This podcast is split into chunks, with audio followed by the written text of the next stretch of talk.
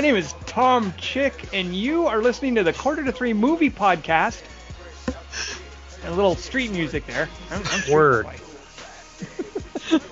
Very appropriate. Uh, this. Thank you. Well, exactly because there is one black person in the movie. Well, that we saw the movie Unknown. You see, Hmm. this week. Oh. Uh, and that song, I think it's called. I don't know the name of it. I'm assuming it's called "What You Know About That." Oh. Thing. You're not going to fall for the banana in the tailpipe. Uh, my name, as I said, is Tom Chick. Uh, that guy you just heard quoting Porky's, I think, uh, is Dingus Muka- Mukowski. I, I, yeah, oh, oh, Christian Mukowski, uh, who will be referred to over the course of the show as, as uh, Dingus. Uh, Christian Mukowski, welcome. For God's sake, just do an internet search. We also have with us Kelly Wand, who I presume has an unknown related tagline that may or may not contain, contain the phrase "What you know about that." Uh, yeah, I do. What, It what is was, it uh, well, I looked online for quotes by unknown people to see if anything was good, and I ran across this one. A woman once said that a man is like a deck of playing cards. You need a heart to love him, a diamond to marry him, a club to smash his fucking head in, and a spade to bury the bastard. Happy Valentine's Day. Okay, well, that's that that does put me in mind of unknown. Uh, Dingus, why don't you tell us a little bit more about unknown? Don't don't give any spoilers away or, or anything. Uh, just give us the basics, and then we'll Yeah, don't give spoilers. Yeah, we're not ready for that yet.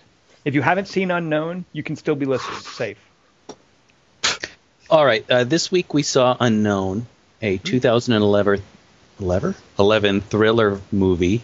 Wow, that was a lot of mo- lot of words why don't to you start? say. Let's do take two, and this All right. time, do it right. Okay, let me see if I can. Stop embarrassing yourself. yeah, come on. This week we saw I Am Number Four, a t- a 2011 thriller movie.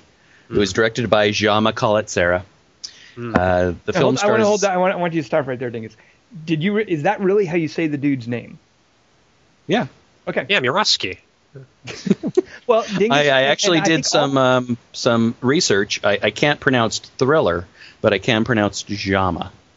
So Jean Colette, Sarah, because we I think are all three. We'll see if this bears out after this week's movie. But before this week's movie, I can safely say we were all three fans of this dude. Uh, What? What did he do that I liked? House of Wax and Orphan. Oh yeah, I keep forgetting he made two movies. Oh, wait. That's So, that okay, so guy. I'm- I'm, I'm sorry, I cut you off, Dingus. Uh, so it's a Ugh. 2011 thriller movie about an alien on the run from government forces who are killing them in consecutive numerical order. Is that correct? Exactly, and he is the unknown number of alien. We don't know what number of alien he is Mm, he's- um, because he's uh, he thinks he's a guy, but nobody believes he's a guy, and he's in a coma, and he can't talk, so nobody knows who he is. Uh, the film stars Liam Nel- uh, Liam Nelson. I think you told me, Tom. Um, Diane Kruger and September Smith. Uh, the film is uh, rated PG-13 for some intense. Stop laughing. For some intense sequences of violence and action and brief sexual content. September Smith is awesome. That's beautiful. Uh, all right, so if you have not seen the movie, we're now going to start spoiling it. We're, we're going to talk about some very specific things from the perspective of people who have seen it and enjoyed it or not. Uh, so uh, if you want to see it and you don't want things spoiled, y- you better just fast forward to the three by three. Uh, because Kelly Wand, why don't you now tell us in a little bit more detail what exactly happens in Unknown? Oh, you mean an unopsis? If that's what you want to call it, that's what we want to hear. Now, I hear, by the way, you've already apologized to us, which I don't think is worth apologizing for, that this is a really long one. This is the longest one yet. I cannot It's wait. longer than the movie. okay. That's Which, good- by the way, it was originally called Unknown White Male, but I guess that was too big a spoiler. is that true, so or are you just riffing on an old Barbet Schroeder movie? Wait. Oh, the roommate. Is that what you're talking about? Gotcha. See what I did there? Very I good. sound dumb, but I'm even dumber than I sound. That's the twist. That's a good tagline for you. Uh, let's get this over with because it really is fucking endless. Um, Anopsis. Uh, uh, uh, uh, uh, so this Irish guy from New Hampshire named Dr. Liam Neeson gets off a plane at the Berlin airport with his wife, the uh, hot blonde from Mad Men, and while he's packing his Samsonite into her boot, she tells him to hurry up. So he leaves behind the most important suitcase at the bottom because it's not like he's a brilliant assassin or anything. And uh, they get to the hotel, and the front desk tells September Smith that the Eisenhower suite's already taken, even though they confirmed it two weeks ago. But Liam Neeson doesn't know this because he's outside, and he just noticed the suitcase is missing. So instead of telling his wife where he's going, which would take two seconds, he gets into a cab in the blizzard and goes back to the airport. And even though the suitcase is probably stolen by now, and he tries to call her on his cell, but since he's in a major city, he doesn't get reception. and his cab driver's also hot and blonde, like September Smith, but Germaner.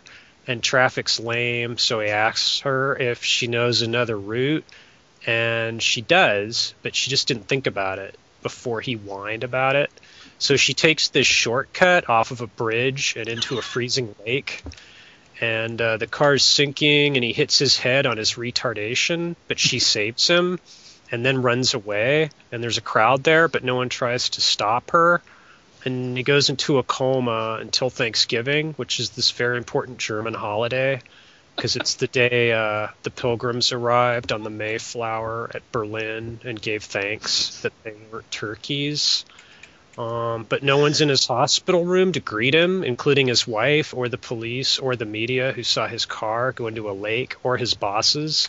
So he goes to the hotel, and his wife doesn't know him, and another dude's posing as him that he's never seen before. Only he has seen him before, but he doesn't know that yet because movies are 90 minutes long. Because this guy named Sid said that's how long people can sit still for, even though football games are like three hours long. So nobody knows who Liam Neeson is except the cabbie. But she quit to become a waitress because her boss is mad because she saved an American passenger's life. And a waitress who followed Liam Neeson onto a subway. Oh, wait, not a waitress, a guy. Sorry. Hope that didn't confuse anybody. Uh, kills a nurse who was uh, giving Liam Neeson an MRI after he fainted because he saw a picture of his wife with another dude by the same window they used to get photographed in front of. And the professor guy doesn't know which one's the real Liam Neeson he talked to on the phone, even though the other guy's voice doesn't sound like Liam Neeson's voice. And because the other guy knows exactly what Liam Neeson said on the phone verbatim. So Liam Neeson knows he's not crazy, just dumb. So he finds a card in his pocket with the dude's phone number on it that the screenwriter left there. So he dials 555 UHHH. And he reaches this old man guy who used to be a member of the Nazi secret police. So Liam Neeson knows he can trust him. And the guy says he'll find stuff out, but he needs 50 euros to go to the grocery store because he's out so Liam Neeson tracks down a hot blonde cab driver, and she likes to draw stuff because she's from Bosnia. And her black gay friend comes over to see if she's getting laid, and she's all "Eins, zwei, dry." So he leaves, but then the assassins show up and kill the black friend because he was leaving anyway and doesn't know anything. And they try to kill Liam Neeson and the cab girl, but he tricks them by getting his ass kicked while she stabs one of them with a bong shard and the other guy chases them, but they trick him by blending in at a purple rave. And the secret police guy goes, I think we can still trust your wife based on nothing. So Liam Neeson goes to an art gallery where the biotech convention's not being held with posters of Milla Jovovich's eyes plastered over the walls outside on these bricks, and he finds September Smith who tells him to meet her later at a diner inside a black van, blindfolded and handcuffed, and to bring a loaded gun and point it at his head and she so he knows she means well. Then Liam Neeson goes, "Oh yeah, the suitcase." So he goes to the airport and remembers the combination to the suitcase is five five five U H H H. and the security chick opens it. Then he goes to the diner, and the cab girl gives him his watch back because it's too heavy. And Terence Stamp turns out to be evil, and the secret police guy knew it because he knows the guy's name. But instead of shooting him when he comes over and takes off his coat slowly, he tricks him by drinking cyanide and dying. But he was dying anyway, so it's unpredictable. Uh, and then Terence Stamp tasers Liam Neeson in a parking garage, but instead of killing him, tells him he's an assassin and that everybody in the movie is, except for the cab girl and some sheik and the professor who's invented magic corn. And the proof that Liam Neeson's suitcase is full of 50 fake passports that he always brings along with him on every job. And uh, Liam Neeson didn't notice these in there before or go through the briefcase. He just happened to pluck out that one with his doctor ID on it in the diner by chance. Anyway, so they're going to kill Liam Neeson, which they could have done when he was in a coma a lot easier, but Liam Neeson tricks them by the cab girl showing up and seeing them talking from another building across the street on the roof and then somehow getting down and getting in her car and driving over to the other building and then driving up 12 more stories and then running over everybody with her cab, including Terence Stamp, who, because he's the world's greatest assassin, cowers inside the van and does nothing while he goes over the edge and blows up. So Liam Neeson goes back to the hotel to try and save the professor and his two twin daughters from The Shining. But September Smith knows that the professor's password is Californication because he wrote it in a journal that Liam Neeson has that his father gave him and she doesn't have. So she downloads something into something by using a GPS and the professor's man purse while she's in a hotel room with C4 behind the mirror that the maids never found.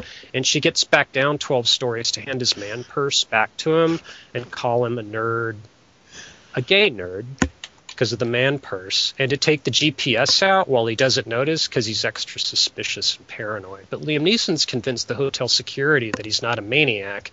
He's only a retarded assassin with amnesia who planted a bomb there three months ago, even though no one at the hotel remembers him from either occasion, so they can trust him.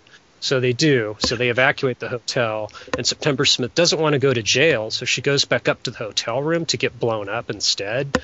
And Liam Neeson remembers at the last second how to stab the fake him with a glass shard. And the professor and his daughters are safe, and the sheik's smiling. And now Liam Neeson is wanted by the FBI and Interpol and his former employers, the greatest assassins in the world. But no worries, he tells the cab girl that now she can do whatever she wants with her life, even though she's also now sought after by the FBI, Interpol, and his former employers, the world's greatest assassins. Oh, and also INS. The end. All right, Kelly Wand. kind of a fizzle at the end. what Well, else you- is there to say? That's quite a mouthful. You know, thanks, Tom. I like it when you tell me that, if you know what I'm saying. But getting back to the movie, uh, I was kind of with it until like the last half hour. You know, I was kind of like, oh, this is a Hitchcockian whatchamacallit. And then uh, I was kind of bummed out by what happened. When, when did it lose you? What made it lose you? Um, Terence Stamp. Now you're calling him Terence Stamp, but uh, I think anyone who's seen Frost Nixon thinks you should actually use his real name. Oh, you mean uh, Valorum? gotcha. Oh, don't pretend. Let's not play that game. I, I really don't know what Valorum is. I mean, I to me Frank Langella is, you know, he did it on he did the stage version and he was in Ron Howard's filmed version of, of Frost Nixon. Uh, and Oh yeah, that's what I meant. what's Valorum? What what is Frank Langella in where he plays Valorum? He's in Phantom Menace. Frank Langella? I don't think so, Kelly Wand. He's playing Terence Stamp in Phantom Menace. I think I- anyone I listens to cannot the believe podcast. we're so quickly getting into Star Wars, but no, Frank Langella is not in any of the prequels. Dingus, can you corroborate this? Is Frank Langella in one of those crappy Star Wars movies? Yeah, he plays Count Dookie. Okay, Mm, you guys, right. neither of you guys knows anything. He's the white-haired guy. Michael Sheen plays the other character. He's also an unknown. Does that ring a bell? So, so Frank Langella is really where you started to lose interest in this movie because I lost interest way earlier than Frank Langella. I was interested when I didn't when I before I realized it was a tourist twist. Like, which doesn't make any sense. He's not. She's the only competent assassin in the movie is the cab girl. She's the only one who can kill people normally. because The- she uses the, the she uses the Gom Jabbar. Yeah. she beats the assassins every time. She's undefeated by the end of the movie, and Liam Neeson's gotten his ass handed to him, and he's supposed to be. Oh, because he's got amnesia. Whatever. I, I don't Dingus, like where this. did it lose you, Dingus? I'm assuming it lost you at some point. Uh, I can't imagine anyone with much by the way of discriminating taste making it all the way to the end of this movie without being lost. Uh, as, as far as sort of throwing up your hands and, and thinking, okay, this movie's stupid. Uh, at what point did that happen to you, Dingus, or did it happen to you? It did. I, I would describe this as three quarters. I, I would be generous and say three quarters of a good movie and a quarter of absolute idiotic idiotic movie. And I think it, it started to lose me when when uh, when Liam Nelson got back to the hotel and started running around and, and yelling things about every scientist in that room is going to die and. Uh, you know, I, I didn't forget everything. I remember how to kill you, asshole. When, once we get into the Joel Silver Ah. meat of the, that's the, of the that's film, the very end of the movie, though. yeah, that- yeah, yeah. Okay, I think so I think with they're it until then. okay.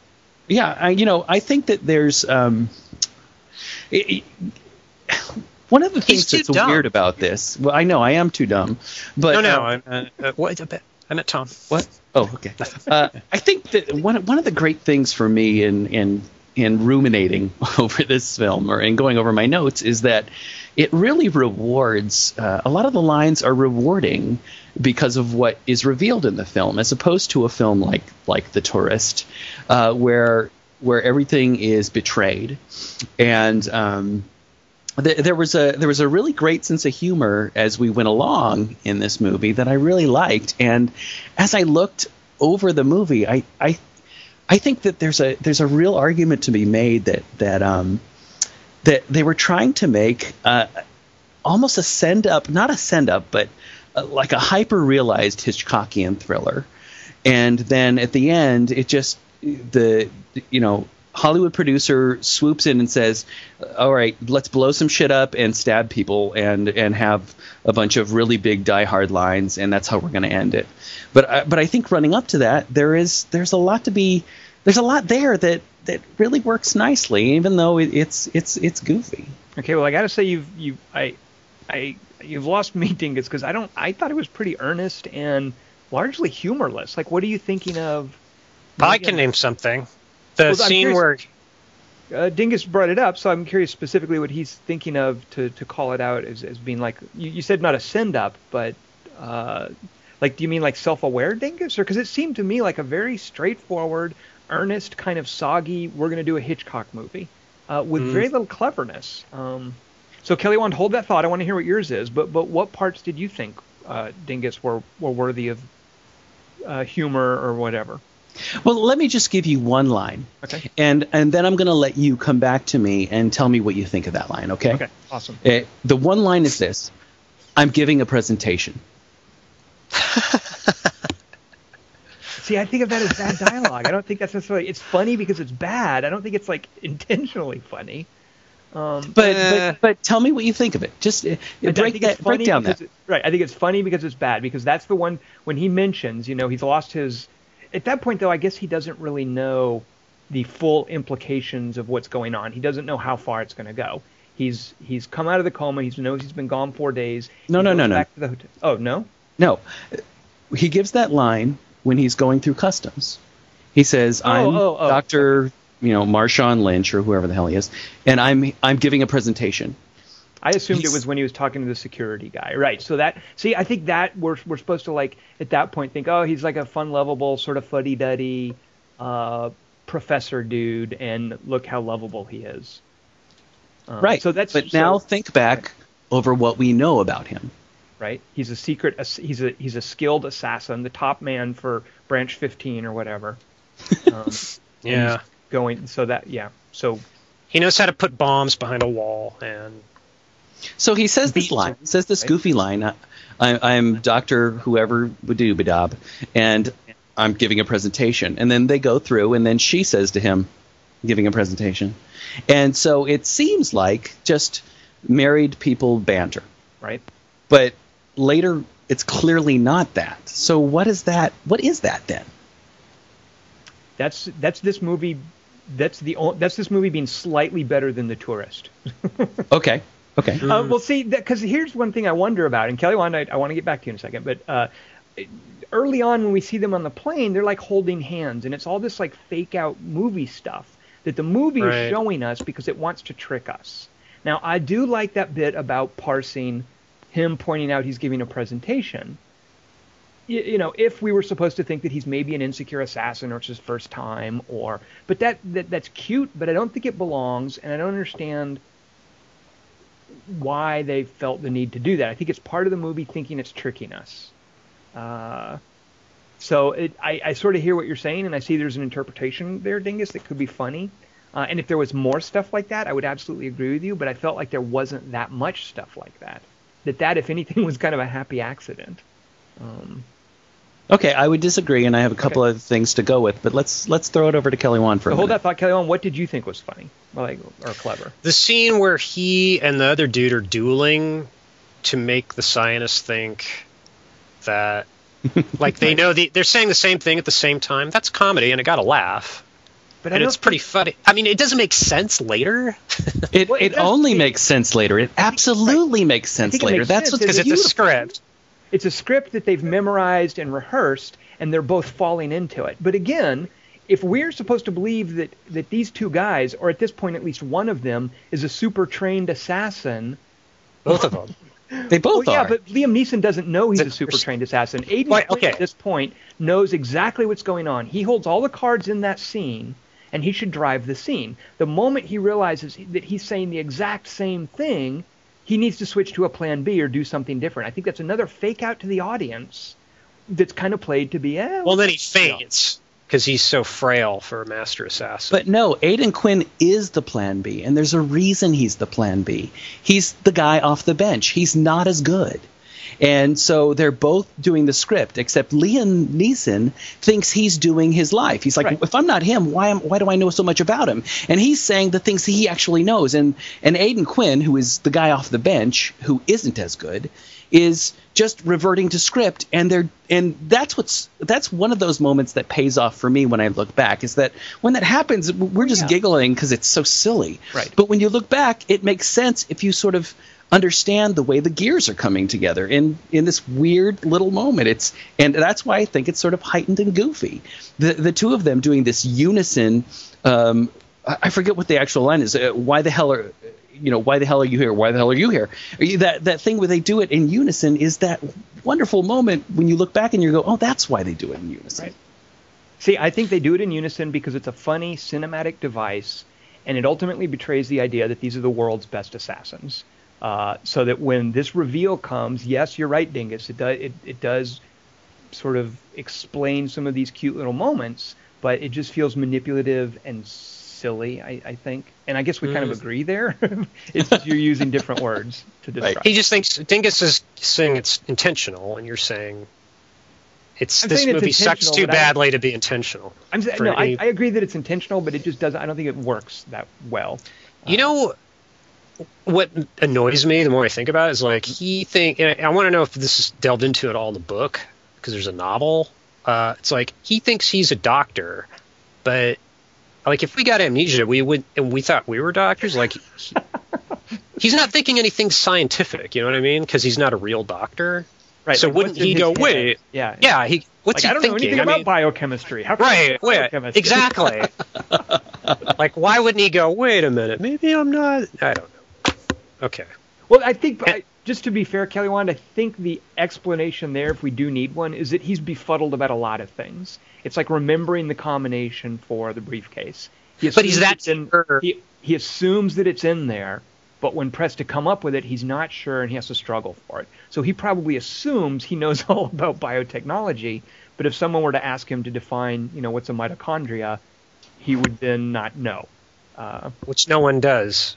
Well, yeah, he was in the prequels. He would know what a mitochondria is. Uh, uh, you guys suck. Also, he's so he thinks he's been married for five years to a chick he barely knows, or maybe doesn't know, and he only remembers that one photograph and one moment. Well, I Like think he- that's that's great. I mean, one of one of my again, this is another thing that pays off for me is is the moment he wakes up from the coma and they ask him who he is, and he says his name. Y- You know, you. My expectation is that he's going to wake up from a coma and be an amnesiac. I don't know who I am, but he remembers uh, this latest chunk of his life, and I like that. I like that both as that particular moment of broken expectation when I expect him to come out of the coma and not who, know who he is and run all around uh, trying to figure out who he is. He knows who he is, but he doesn't know who he is, and that and it's another layer I like. Tom See, I didn't- doesn't. I, That's okay. see, at that point, the movie is basically frantic. You know, it's trying to Right, be uh, right. the, the Roman Polanski uh, frantic, and I'm sure there are better antecedents for it. Uh, probably many of them by Hitchcock, but I don't know a lot of Hitchcock. So Another good setup, crappy execution movie. Well, because it eventually becomes, you know, it goes from frantic to being Bourne Identity or No Way Out or Salt, you know, one of one of those kind of movies. And I think those kinds of it, it, that that it sort of suffers in comparison to the best of those. Uh, I would put this kind of with Salt by way of frantic, and and nowhere near as good as frantic. Uh, and maybe even a little m- more confused than Salt, and without as many action sequences. Um, The action's not good. I It's hard to tell what's going on. It's not lit very well. Well, and there, there's a huge missed opportunity here too, and that's another thing that, that a movie like Bourne Identity really gets right. And there's this this during the early fight scenes, you know, we should show that he doesn't know how to fight, that he's getting his ass Mhm. kicked. And when he finally snaps into, you know, I remember how to kill you. Uh, Right. At that moment, that should be a great physical transformation. That that should be a, a physical bit. Um. And and they, I think they missed that opportunity. Um, this idea of the the super spy, you know, he's got all this super spy knowledge locked inside of him, and when we finally see it come out, it should be super cool and super awesome. Right. Uh, and you know, and super different.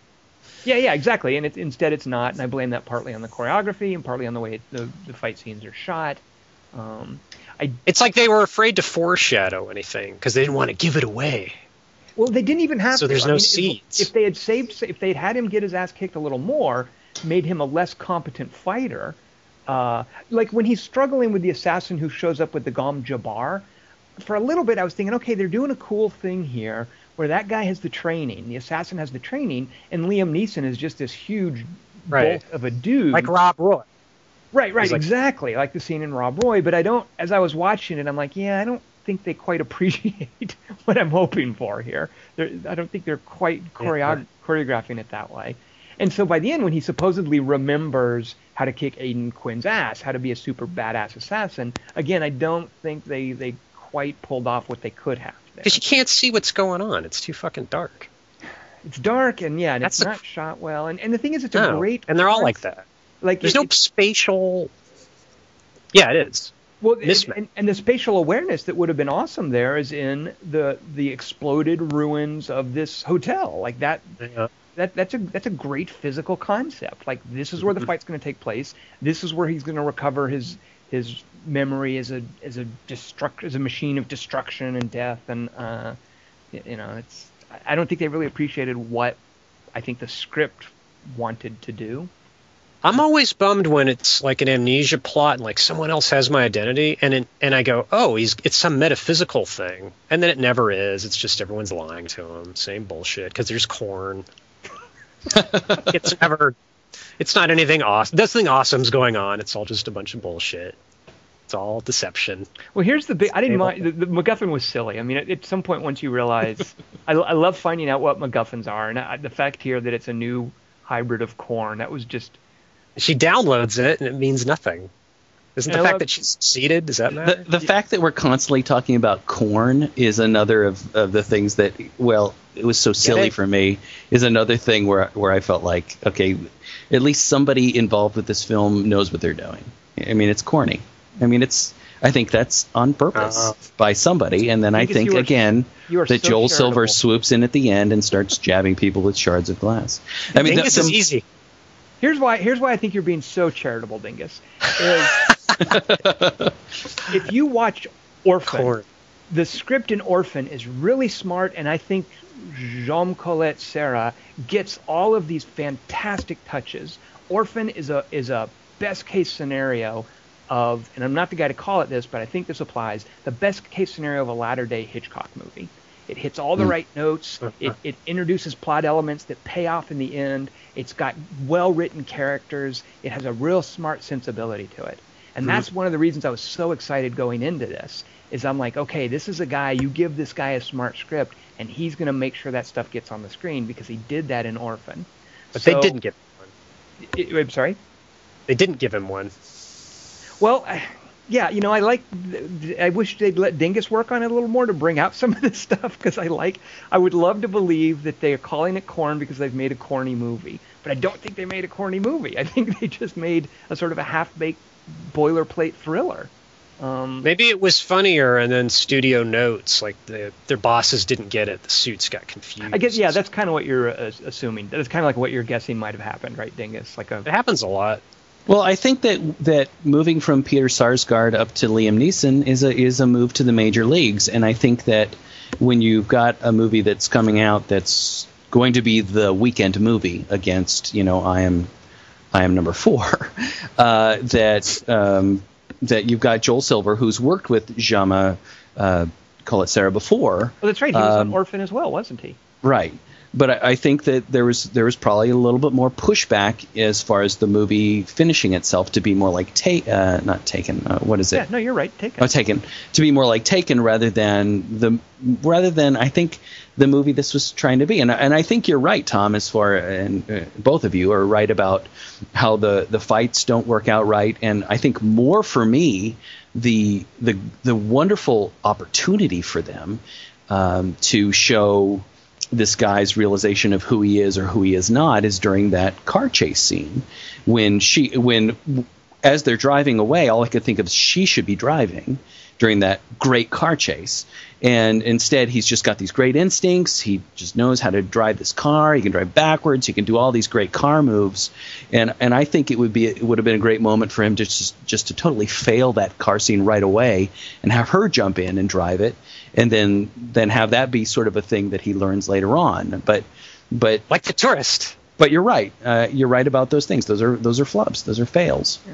Uh, but I think there are a couple. I mean, the the other things I've mentioned, I and and um, and also actually, you know, when I look back, I think the casting of January Jones is also sort of part of that. Part of what? Part of what I'm talking about. Um, oh, okay, right. Because she's like the new hot chick from Mad Men. Like, Well, no. Um, one of the things I, I absolutely love about this movie, and and I'm not a fan of it. I- Again, I said I think there's three quarters of a good movie here, and then it just falls apart and becomes just ludicrous. Um, I think that the movie is cast so well with these supporting characters like Bruno Ganz and um, you know eh, th- th- that nurse woman is yes, wonderful. yes, thank you. Yes. Who was she, by the way? Did you did you look her up? I meant to. I know I've seen her before.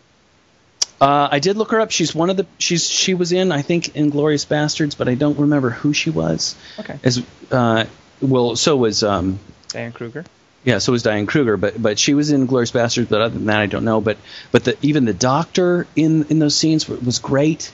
Um, there were there you know the two assassin dudes I thought were really interesting. All of those little ancillary supporting characters are so well cast. Uh, and then you have January Jones who can't who's just awful. She's just You're mean. she's terrible. You're so mean. I am I am a really mean person. Um, but when you look at that that scene in the museum, uh, that ridiculous museum scene where she's telling him "I love you" for no apparent reason, uh, other than to get him to go to the black van Yeah. meeting. She tells him Um, unconvincingly. But I I think that she I think there's something to be said there. But I also think, and again, this is me being overly generous. I realize that, but she's meant to call to mind those those blandish, blonde, Hitchcockian um, women. Uh, like Eva Marie Saint uh, from uh, North How by dare you. Northwest. Oh, but she's you. meant she's meant to call that to mind, but she's not up to that. You're and I think Eva Marie Saint bland, first of all. well, yeah. I, I, What's up I with don't, that? I don't find that interesting, but but she's great in North by Northwest, and I think that that January Jones is meant to call that to mind, but not be as good as that, and I think that's on purpose. I, I think that I know I'm I uh. know I know I'm being overly generous, but I think mm. that's on purpose. That's another layer of this. That's that's her being cast to play that type of part, which clearly she can't play, and she doesn't have the heat to be able to play.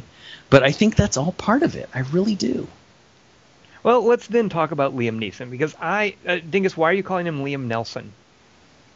He's a racist. You're the one who called him Liam Nelson. I don't know what you're talking about. All right, when thought we sat down in the ArcLight, the uh, the greeter for you know when we go to the ArcLight, which is one of the great theaters here in Los Angeles, uh, you have the usher come to the front of the theater and tell you, okay, everybody, you're seeing this movie. Turn off your cell phones. Don't put your feet on the seats. I'm going to check the movie from time to time to make sure it's okay. Uh, and Thank uh, God. my name my name is uh, you know Jama Collet-Serra, and and this particular guy is clearly starting out, and he said hey, you're watching Unknown, starring Liam Nelson. What? that guy's in charge of the picture quality. A guy who doesn't even know the fucking. He also opened. I think he was. I wasn't real clear what the joke was, but he opened with a joke. He started with "Thank you for coming to American Idol." Is that what he was trying to do? Dingus? That's right. Like, he- didn't he thought- he, he tried thought to he make was- an American Idol joke. Yeah, very yeah, he good, thought he was going to open with a joke, but he What's cut that? the joke off too soon. And he said, "Welcome to American," and then he's like, "No, no, I'm kidding." I, mean, I don't even think he finished what his joke was supposed to be before he decided to throw in the oh, disclaimer American that it was a joke. and so, yeah, so the, poor joke guy- was just the word American. Am I missing that, Dingus, or did he actually get out the word idol? He got out Idol, but it was very swallowed. Okay. It was very much an American Idol. Yeah. Anyway, Wait, why is that a joke? Because everyone was there to see a movie, and I don't know. and they maybe- weren't at a TV show. I get it. That's pretty funny. Um, and he did. I love that he called him uh, Liam Nelson. That was that was just uh, adorable. Also, American Idol's a new show, so that's really cutting edge because it's like, oh, American Idol. think all the kids love it. He was a young guy, and he seemed a little nervous about. I, I can imagine they, they throw the new employees into that cauldron of. I'm "Okay, nervous. I better introducing open with an today." American Idol line. I'm just imagining the audition for that, where you know you you've started out, you're either going to do popcorn or you're going to get to do the opening thing. Well, let me see what you got, kid. Well, it's not much, but I got this American Idol chestnut on top in an acting class. Uh, so, so let's talk about uh, Liam Nelson then, because I, I was pretty unimpressed with him. I mean, I've seen some fantastic Liam Neeson performances. He was in one of my favorite movies two years ago, and I, I've never seen him as good as he was in Five Minutes of Heaven. I mean, that was just great Right. stuff. And he's also done some terrible stuff. Uh, you know, Star Wars prequels, and uh, you know, he was the father in Lion King. Everyone knows his voice from that. He dies a lot. what did you guys think of Liam Nelson in? I can't think anything uncharitable about him because his wife died, and I feel bad for him. So you know, I, it's like, oh, I Oh, can't. And he that's also, right. he's always the same too. Great. Well, now I feel bad, Kelly Wand. Thanks. You're a dick. Ugh. That way to. Uh, and did you say that at the funeral? Probably. did you?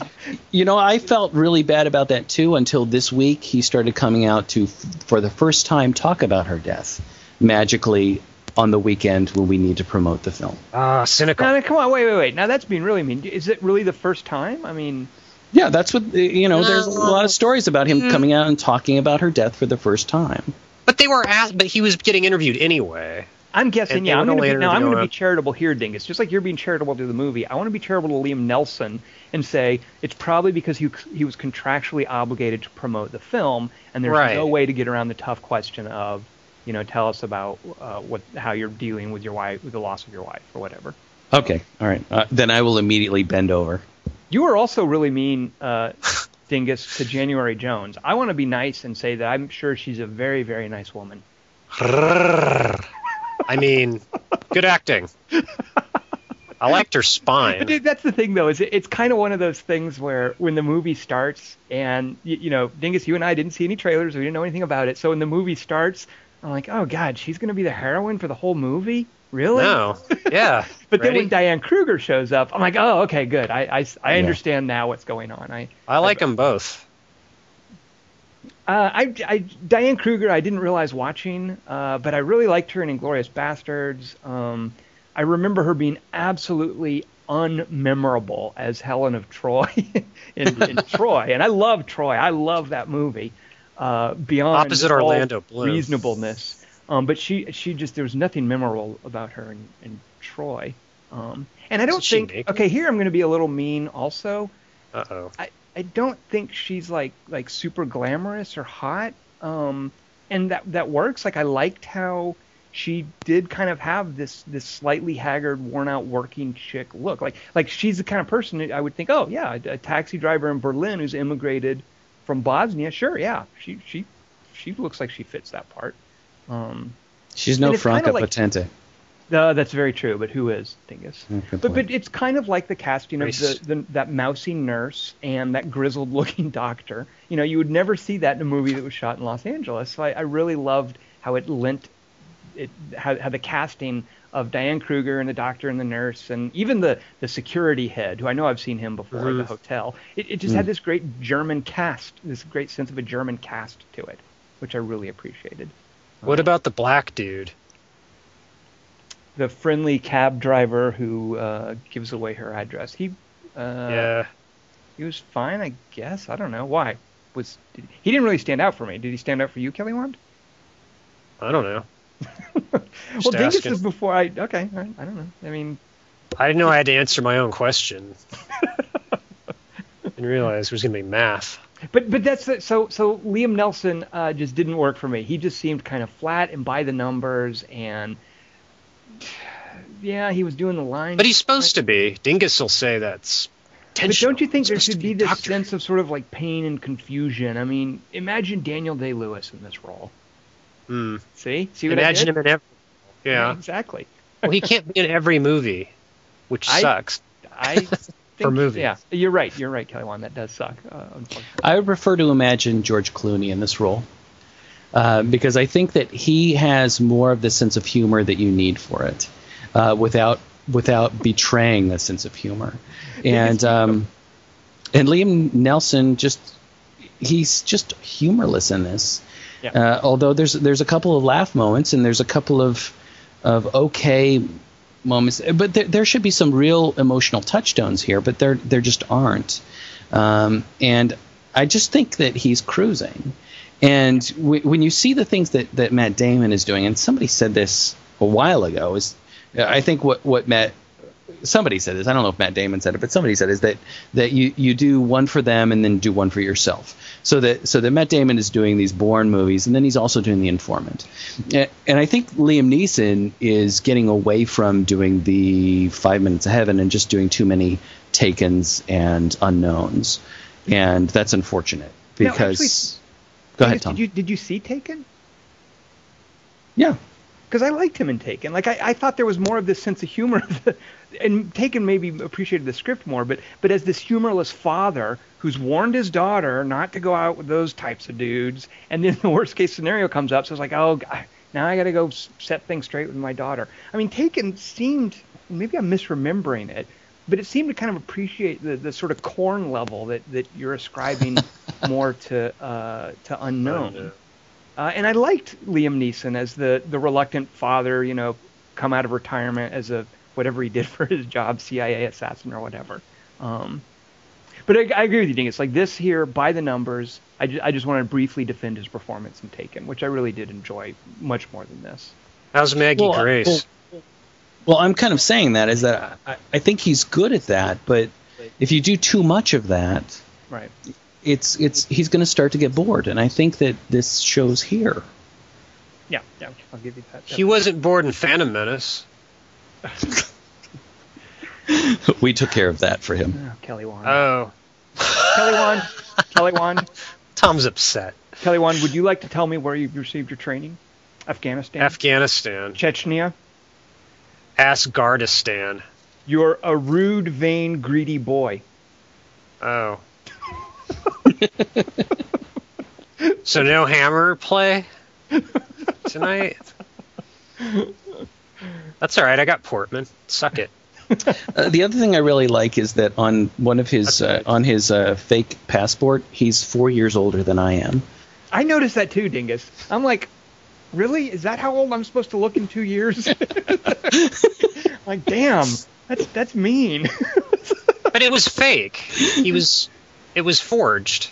that that's about as convincing as McLovin's driver's license in Superbad. Remember the uh, cab number? Four. Did you know he what? I might. Uh, four two two No. six six Five four. five five U H Oh, H. H. Kelly, why, why, why, if you look up why, is the cab number a code? Yeah, it's the genetic. Uh, it's the hydrocarbonic number for corn. If you'd been a little faster with that, it might have worked. Hydrocanard.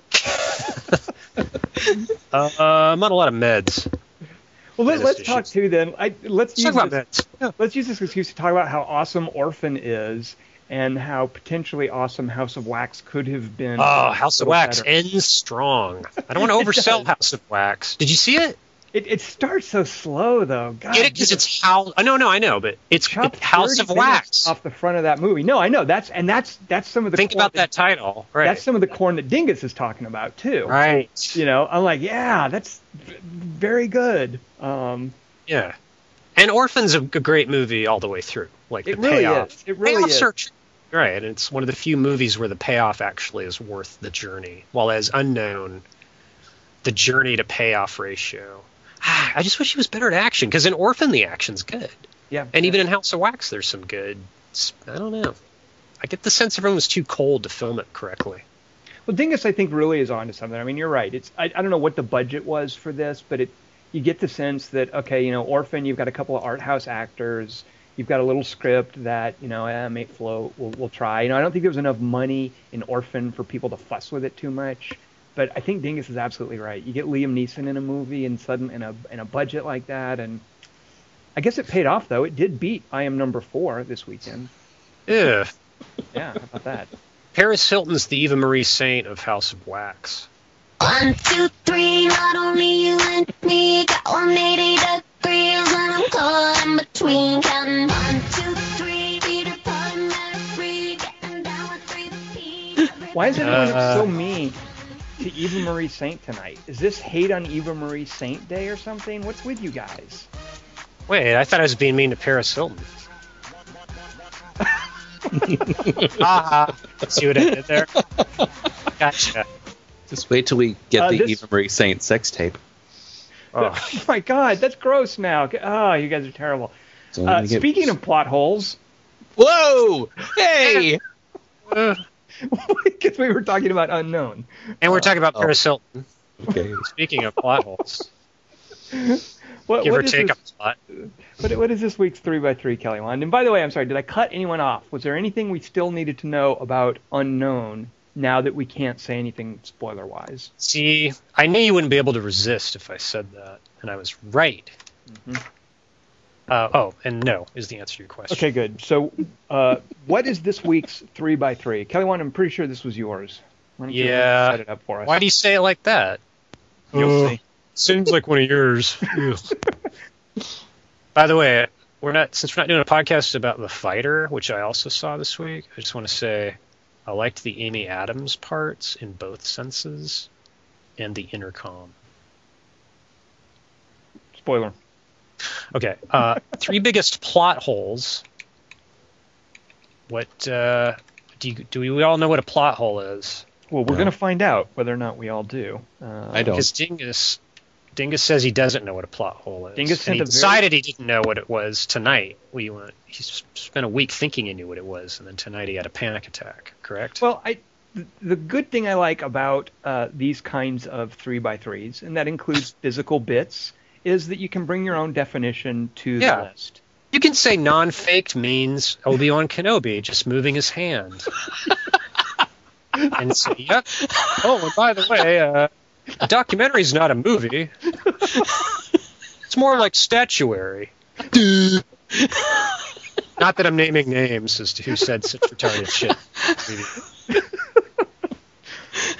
Uh, But yeah, charitably, in this in Dingus current sense, yeah, sure. Kelly, one for your plot holes. Now, I noticed you didn't take anything off the table. So, are we going to? No, because I yeah, I want to see what you're after last week. I want to see what you do with as few rules as possible. Well, here's what I here's what I'm wondering. What do you think is the over under for how many posts it'll be in this thread before people start talking about the Star Wars prequels? I'm gonna guess. I'm gonna say within seven posts, someone will bring up the Star Wars prequels. And then they'll go, I didn't listen to the podcast because Right, someone right, I mean, right. Because a lot of people someone post. say, "Oh, you idiot! Huh, they said you." So what do you guys right, think? I- You guys wait, think wait. be Yeah, you say more? seven. I will bet you a dollar because this is how convinced I am. No one's listening to this, and so it will be uh, five. within five posts. The Star Wars will come up. Okay, Dingus, how, where do you fall on this? What's the over under on somebody bringing it up in this podcast? Right, right, and yeah, and Dingus posting. Well, okay, if someone does that in this podcast, I'm just going to play rap music over them while they're talking. Hey, you consider Britney Spears rap? No, no. You, you- what we JK. opened the show with here. I You hear that? that's rap. Yeah, that's from Dangerous Minds. Oh, Uh, so yeah, I don't know about this podcast. I'm sorry if I've spoiled anybody's list. I, I apologize for that. Uh, but okay, so I think it might take up to seven posts. Kelly Wand, you're saying five. Dingus, you think it's actually going to come up during the three by three. So okay, well we'll see who wins. Um, so Kelly Wand, since it's your three by three, and Dingus, since you are introducing next week's three by three, you Tom goes out. first. Oh, So Dingus starts us out. Uh, Dingus, what is the number three? Is this biggest plot holes or favorite plot hole? How did how did you? I said biggest. biggest. Yeah. They're the biggest in the world. At night. Ones that you like, the movie would have been awesome. Oh, that, Well, now you can't go and you can't No, no, I know, define your your Yeah, definition yeah. now. it's- Stop. All right, so for- biggest plot hole, Dingus. Where do you come in it has with to be your big. three? It can't be a small one that's good. It has to be gigantic. You know? Can it include gunfights in Quick and the Dead? Those are All right, plot. so Let's all it. I'm going to give you a quote for my number three. Are you guys ready? Yep. Hmm. The Eagles, the Eagles are coming. Lord of the Rings. Oh. Absolutely, Lord of the Rings is my number three. This is my. uh Why did you do it like Schwarzenegger? He was not in Lord of the Rings. What was that? Yeah, he was. He played Sam, didn't he? That would have been And great. Imagine I Schwarzenegger it's just as about to scoot my number one because my number one's the lyrics. So it's All like the so, so it's the Eagles. The Eagles are coming, and this is um, it's not even. It's all of the movies, and and it's kind of a cheat because it, well, it, okay, the the the actual plot hole is why didn't the Eagles just take the ring to, to Mordor? Yeah. or why didn't Yeah. the Eagles take Frodo? Uh, you know, to,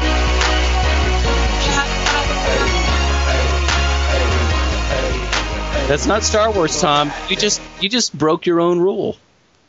Star Wars. Seriously, that's what we're gonna do. We're gonna do like geek debate stuff. Oh, good lord! That's what we're going to do. This is a big plot hole. What are you It is not a about? plot. hole. Oh, Uh, Tom, it's so big. Me and Dingus both had it. I'm not. it's I'm not surprised in the least. that's what I have to say about that. Good. That Uh, one. anyway, so uh, So, so I'm sorry, so Dingus, I did cut you off. Go ahead and explain to us what is it that Tolkien obviously didn't realize, and that Sam Jack or uh, uh, Peter Sam Jackson, Jackson. Neglected to put into the movie. But go ahead, explain this to us, Dingus. Yeah, what's going on? uh, so anyway, from from the from the jump, I'm. Uh, let me just say that I'm going with uh, plot holes in movies that I love. Uh, re- you know, because I, th- I, you know, if you guys want to do something else, that's fine. But uh, I think it's easy to find uh, plot holes in movies that you are that are that you think are stupid, and I'll have some of those for my runners up. But but for for mine, I went with with movies that I really really like, but still have big plot holes, and I and I'm willing to overlook those. And I think this is a huge gaping plot hole that that Tolkien has, and and it's a little bit of a cheat because it's in the novels, but it's not a cheat because in making the adaptation of the books, they just decide not to even address it whatsoever. Okay, why don't Uh, you explain it? Go ahead for for people who aren't Tolkien dorks like me. Why don't you explain it? It's a recurrent Right. Deus Ex Machina. All right, so the the thing is that they got to take the ring, La and la la. Gets on a flying horse, and he flies all through Mordor, and he flies over Rivendell. And they're like, why doesn't he just take Pegasus over to Mordor? But Pegasus is like, I'm not going to take sides in this fight. I'm just going to sit over here. But then Sam Worthington gets to Mordor, and Sam Worthington's like, I'm throwing this ring in. But then Sam Worthington doesn't throw it in, and instead, uh, Gollum throws it in, and then all of a sudden Pegasus says, Ah. "Okay, I'll come over and I'll take you back to the Shire. All right, whatever. I'm here now." And then he flies back. But you know, when they're making the movie, they have a chance to say, at least make a joke about the fact that these eagles, these magical eagles who save them at the end, have no part in the plot whatsoever. Uh, and it's just, this, you know, What else do I have to say? The Eagles could have flown the ring to Mordor. They didn't. This is never explained, but they rescue them anyway. So okay. Yeah, you're a drop. all right. So and Kelly Peter Wand was could have dealt with this in making the adaptation, and he doesn't. Kelly Wand was that your number one? Your your same thing? That whole thing about eh, the Eagles should have flown the. I'm going to the- change it so we get to talk more. No, no, no, no, no. Keep your keep your number. No, keep it, your I didn't say my number one yet. No, no, no. Keep your list. Whatever you have. That's we- a that's a- and we can talk about runners up later, like if you want. But but was that what you had picked for your number one? Yeah. So okay, so here's the deal. So I I don't want to whatever you guys want to decide is a plot hole. That's fine. And and there are all kinds of different approaches to like what's a plot hole. And Lord of the Rings has plenty of these. Like for instance, a Million. character motivation sometimes may not make sense, and and that could conceivably be a plot hole. I have never had someone explain to me why Faramir lets uh uh uh, uh what's the Hobbit Frodo. But shut up. Don't play that game, Tom. No, no, no. Seriously, I, like I when I saw the movies, I was like, these are stupid. I'm not into them. I, and I had all these like things. I used to give Dingus a hard time all the time about liking the movies and how the armor Tom looks like. But yeah, I was I wasn't into them, and eventually I, I gave another watch. I saw the extended edition, and I love them now. I think they're great. But I've never been able to have someone explain to me why Faramir lets uh, Frodo go once he realizes that Frodo has the ring. When Because Faramir Sam made a speech. when Faramir's whole deal is to you know save his father's and his brother's kingdom, and he's uh, you, you know if he uses the ring right there to turn uh, the forces of Mordor back or whatever, like he he could do that. So I don't understand that, and and I don't necessarily think of that as a plot hole, as a bit of character motivation the movie Right. hasn't clued me into, and that's okay. I don't really need to know that. It doesn't impact my enjoyment of the movie at all. And I'm assuming, Dingus, that what you're saying about the the Eagles doesn't i- impact your enjoyment. You just notice it. So I, I think of that in the same kind of thing. Is that the, the Eagles? This is a the point of Lord of the Rings is about one person living up to his obligations. right. And the fact that there are there's magic in this kingdom doesn't necessarily have to subvert the point of the story. And it shouldn't, of course. You know, why doesn't Gandalf just cast a spell? As a matter of fact, in the book, there's all this great stuff with Tom Bombadil being able to like hide the ring. Uh, Um, he and I- I forget what he says for why he can't then just take care of it. Because he doesn't give a shit. Yeah, I they guess that's the mention thing, he it care. covered at the Council of Elrond. They talk about it. and They go, "Yeah, he's just disinterested." Uninterested. But So anyway, my, my point being that, that I Unknown. don't that never bothered me that the and I guess I, I'm probably just getting worked up because you guys aren't even saying it bothers you. You're just pointing it out. But I don't think of that as a plot hole as Tolkien and Peter Jackson having their eyes on the prize, understanding what the story is about, and having to explain away. Okay, we're gonna have magic eagles save Gandalf from this. they're one not scene." magic. Oh please! I've never seen They're seen an just eagle air- that big. Oh, That's Tom. The Eagles So work anyway, into the Hobbit. first I mean, the, this isn't. I mean, you have Yeah, one creature Jackson- that could have taken care of it, and they decide just not to deal with it. Right, and I think that's a huge plot hole, and and but I'm fine with it. And I thought of that the when I read the books in sixth grade. I thought, why didn't the Eagles? But but that's something. One of those things you just push below your. You just uh, don't worry about that. You don't have a worry about choice. that. Don't worry about that because you're already then- done reading it. right. And then they make the adaptation, and they don't even deal with it then. And I, I really, I find that endearing, but it's still, I think, a huge plot hole. And I think, um, I think qualitatively different from what your what your Yeah. objection with fair. Tom mentioned a non-plot hole. Well, that's what I'm saying. As I'm saying, plot holes mean many different things. Some of them can be attributed to character motivation. Some of them can be attributed to coincidences. Some of them Mm. No, can be no, no. attributed to magic. whoa. Magic Yeah, but- eagles. Uh, But you know, Faramir turned so are back. you saying this It- isn't a plot hole, or are you I'm just saying that this objecting is not. we're that- geeks? I, am saying that I'm, I'm objecting to you guys being dorks. This is so not the point of the story. This has nothing to do with the greatness. If you sit there and you think about Lord of the Rings and you think, huh, Gandalf should have just had the eagles fly the ring, then I think you're missing the point of Lord of the Rings. well, of course. That's why I can overlook it, dork. You're not overlooking it. nice- It's your third biggest plot hole. It's Kelly Wand's number one. Yeah, and I chose to pick big plot holes that I that for movies that I love. And and it's okay that this is a plot hole. It doesn't mean it's not a plot hole. What are you, what are you talking about, you weirdo? Maybe the Goblin Archers would have picked him off. Well, okay, so actually, what is? Because it never occurred to me. I can't believe we're talking about this. Ugh. Ha ha. It, it never occurred to me that, that the Eagles would just the Eagles are supposed to like, like they just do whatever Gandalf says, aren't they? Yeah. Like independent. No, race? they don't. No, That's the they point. say- They don't. Yeah. So then why would They they, carry Gandalf the ring from the Hold on. tower. So then why would they carry the ring to Mordor? Who's to say that they would be willing to do this? You guys are making When they never assumptions. to do Hold anything, they do everything at once. You guys are making assumptions about these Eagles that I, I maybe they bear up. I don't know, but but the Eagles would have taken the ring to Mordor. They could They're fly to Mordor and, and drop it off. Is that, is They that get to Mordor. We know they can get to Mordor because after the armies have been swallowed up and defeated? Yeah, the air cover has been just has been taken out. That's not true. The the war is still going on. That's not true. Yeah, but the air cover, it's like using a jammer. You know, it's like there's a lot of other targets for the air cover. They didn't have air cover in Fellowship until, um, you know, because they start out on horses, the Nazgul. So there's no air cover then because Sauron's a retard. All right, whatever. Just Here's what I have to say about that. La la la la la. Sorry, I'm a- But Tom stuff. Faramir was swayed by Sam's speech that Boromir went nuts and took the ring, and that makes him. well, that makes him a lousy prince. Then that means he is less hated qualified than his brother to because Faramir should take the ring and turn the tide of battle No. right there on the plains. No, No, he, he doesn't because he's not Boromir. Will you stop it Right. and give your number two or your number three? Go ahead, Tom. I'm just your turn. number two. Stop it. Uh, my kinda- number three is is Die Hard.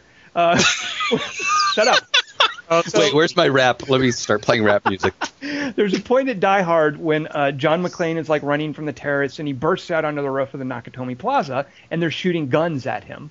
And then we cut to the cop, who I think his name is Reggie, the guy who loves Twinkies. I forget the cop's yeah. name. We cut to him. Oh, I didn't know that. He was from Saved by the Bell. But Don't we- pretend. Racist. Saved by the bell. Racist. Isn't that what Urkel's from? Screech wasn't black. He actually Wait. Urkel's from Alf. You guys, okay, whatever.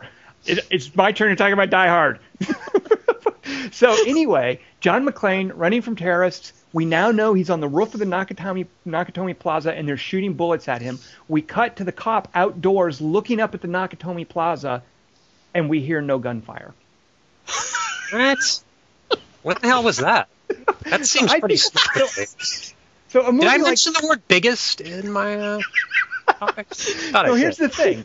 Here's the thing with my I forgot my a num- Foley word, some Foley word. here's the thing with my number two and my number three is Die Hard is a movie that is so really tightly contained about sense of place and who's where, when. It, it it's it's really aware of its setting.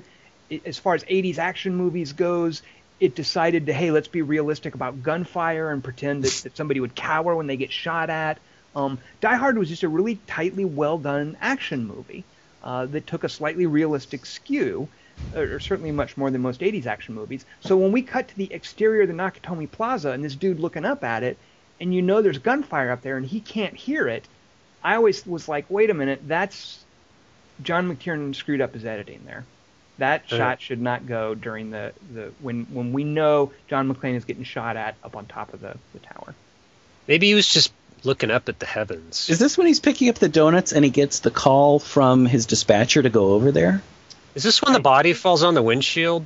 Is that what you're talking about, Tom? Is that what you're talking Uh, about? What are I, you talking about? I don't know if it. I think it's later. Maybe it is there. Yeah. It, it, You don't even know the movie. Stop it. There's a No, no, no, brother no, in it, It's- and it's Alexander Goodenough. That's the bigger point. Is Alexander Goodenough is the brother, and why doesn't he act like his brother? What? What? No, sorry, I was making a Bor- it's a Boromir Faramir thing.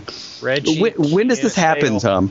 When Uh, does it's- that happen? It, it's it's when uh, John McClane is chased under the roof of the Nakatomi Plaza, and is being Yeah. shot. And Okay. cut to uh, Reggie, whatever his name is, outdoors. All right. How is that a when- plot point, sir? Because he would hear the bullets at that point. Okay, so the part of the plot that doesn't add up for you is his head movement, just as Obi Wan's No, hand looks, movement. he looks over there and he's like, okay, I, you know what? I guess you're right, Dingus. He's like, oh, it looks fine to me, but I guess I'll go check it out. Even No, he gets a call from his on the roof. dispatcher to go over there and he at that sees the exact Nakatomi moment. Plaza. In the background, there's a shot of Reggie, and in the background, there's the Nakatomi Plaza. And It's Reginald Vel Johnson, isn't it? I call him Reggie. We're that close. Racist. All right, tell him Reggie. Uh, and you see the Nakatomi Plaza in the background. And for instance, if you've seen like footage of the demonstrations in Egypt, you know what gunfire sounds like in a city. You hear that stuff for blocks and blocks around. So there you go. Tom's been there. He's been in the shit. He's a video game journalist. No, this is- Green I- Zone was about Tom's life. Thing, but but the thing is, I love like Die Hard and my number two are just very tightly contained movies, and I think okay, these are kind of little things that that I like you guys with the Eagle. These are little things that I kind of wonder about. After. Yeah. And I mhm. always notice when I'm watching the movie. Uh, with Die Hard, I'm always like, you know what? We're looking at the Nakatomi Plaza, and it's awfully quiet, and we know there's gunfire going on. Except so- that with mine, mine would have ended the movie before the uh, three movies before they began, and with yours, it would have changed, Changed two seconds because he no. looks over it and he and he gets a call from his dispatcher and he heads over there anyway. but it would have been all different if he knew that there was a bunch of terrorists shooting gunfire. That's the thing. Like unknown, Ah, by the way. okay, I okay. love this convenient thing where a movie is like, we're going to make sure the cops show up as soon as they need to, according to wherever we are in the plot. In unknown, the cops show up in like 20 seconds when it's called for. However, if we need space for a 10 minute uh, chase scene, the cops aren't going to be there until after the chase scene is over. You know, Right. and, and so it's one of those things where in Die Hard, a lot of the plotting is based on Reggie unknowingly sort of looking around, and there's, I- if I recall, tension, uh, like, oh, the cop's going to be onto us, and but it should have been clear from early on. Hey, gunfire from the roof of the Nakatomi Plaza. Call out the SWAT team now. Wait, so the plot hole, I just want to know how to write this up. Reggie can't hear gunfire, but still looks up at the roof? No, he thinks he thinks just just put in gunfire and Die Hard, or no, uh, rooftop. Uh, here we go. Here we go. Uh, That's a lot clearer than what I had, thank you. The Yeah, cops show up. Narrows- it down to one scene? It doesn't matter. Hans is prepared for the cops to show up at exactly the right moment. And I, you're uh, Yeah. no, he's not prepared Cops- at this point. They haven't rolled out uh, all this stuff, and it does matter. Come on, we've got it. It's we've got all this tension where the guy's like creeping around, and don't, if I'm not mistaken, in Die Hard, don't some of the terrorists dress up as like the the desk security dudes? And they, Yeah. they tell him, hey, nothing's. There's all this like fake out back and forth about is anything wrong or is anything everything fine? Uh, Right. All of that. Uh, right, right. And and Reginald Vel Johnson comes into the place and looks around and he says, "Ah, forget this." No Right. donuts, I'm out of here. But but if he had are- known there were terrorists in there, it doesn't change anything. uh, we would have. The movie would be at least 20 minutes shorter. No. Uh, And by the way, it's not donuts. that is a plot. I don't think it's donuts. Isn't it Twinkies? oh, you're right. Twinkies. That's the Is there plot hole. Twinkie, Isn't no no seriously? Isn't there Twinkie product placement in Die Hard, or am I misremembering that? No, you're absolutely right because he actually says all of the ingredients of Twinkies. Ah, that's right. Yep, yep. Very good. So I write this up as Reggie Twinkies. dot- You Right? you're a smart fella, Kelly Wand. You can you can write it up however you think it best conveys it. All right, you're not going to be happy with what I come up with. All right, but- Kelly Wand. What is your number three biggest plot hole? And by the way, I'm with Dingus in that these are all movies I, I like. A plot hole in a crappy movie, I couldn't care less about. So Right. I'm with you 100% on that. Oh, All right, Kelly, Mine- what is, what is That was a great. That was a great line reading, Kelly. that changes my whole ideas. Oh. Okay, my number three uh, is uh, Terminator 2 and 3. Okay, one that I, it's not really a plot hole. I kind of wonder why all the Terminators are white. But the plot hole to me is why is the dude, the Terminator in T2 and the chick in T3, if they're both made of like hyper, if if one of them's liquid metal and then whatever she's made out of, like why can't they just change their appearance constantly? Why do they look like Robert Patrick and that hot blonde girl? Like why don't they just pretend to be whoever they are, whoever they need to look like? Hello? Like they can change their voices, but they can't change their appearance. Well, you you But they- well, they can only- of Robert Patrick and is her name Christiana Loki? or Kristanna Loken, yeah. Okay, like we you It's disagree- January Jones, I think. You don't Uh, think those are good templates for Terminators from the future?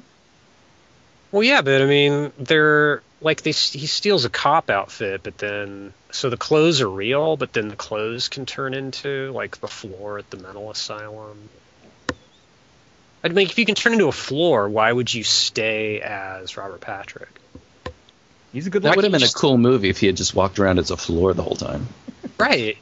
It's like a. It should have just been called the floor. huh, guys? All Okay, right, I want that's to understand this one. So. Kelly, one, you don't like the idea that uh, such a fluid character, like a T1000 or whatever Robert Patrick was, retains a single identity. Is that kind of what your objection is? Yeah, why? If if it's if it doesn't help his mission, it would help his mission if he was constantly changing, like the hidden alien the hidden. Ah, Mhm. very good. very good. Nice. Well, I think the answer to that, I have an answer for that that you're not going to like, but I think the answer is obviously in casting. Is hey, Right. Robert Patrick? No, fuck that. This is a science fiction movie. More importantly, No. how can he travel through time if he's metal and not covered by flesh? Right. Well, how does he come naked if he's not really naked? Hmm. Naked. Boo. Terminator. Weak. Well, at least But you didn't Avatar, go- there's no plot holes. Okay, what? At least he didn't go for the whole time because this like time travel plot holes or twists. They just hurt my head, and I insist that if once you introduce Nah. time travel, you can do whatever you want. So, Well, so, they do. so I I am gonna. I hope neither of you has picked anything from Back to the Future or the recent Star Trek movie. It's Right, now hold null and void. So there. Hold on. Spock waiting in that cave. What's that out? Yeah. All right, good. All right, I'm okay. But that's the one that I think is more commonly cited for the Terminator movies, and I don't know that. No, but once you go into time travel, and you know that's basically the screenwriter saying, "I'm going to do whatever the hell I want to Right, do." right. Yeah. Oh, then you're gonna love my number two, which is my only secret one now. But again, those are plot holes. I mean, you can still make the argument those are plot holes, but I just think that time travel is such an easy. Cheat. No, but- Since, well, the thing is, there's no rules around time travel, so you make up whatever you want them to be. Yeah, but they w- their rule is okay. He's liquid metal. He can turn into a floor. Isn't that awesome? Oh, Right. but most of the time he looks like this guy because of casting. Tom Chick explains it. Hundred million dollar movie. Uh, you know, we had to pay uh, a human to well, that, some. actually, seriously though, Kelly Wand, don't you think that I was not crazy about Terminator 2, and I, one of my problems with it is it was mostly just a set piece for set piece remake almost of the first Terminator. But one of the things I really liked about it was how how mundane but but kind of scary looking Robert Patrick was. No, I do too. Cinematic, okay. I like this performance. It's just the logic of Okay. the, the the concept of a liquid metal Terminator is completely Well, at odds with Robert Patrick's awesome physical acting in that movie. And I, I would argue too that that concept, the liquid metal Terminator, was basically born from this this fancy special effect that James Cameron wanted to use with like the water alien and abyss and stuff.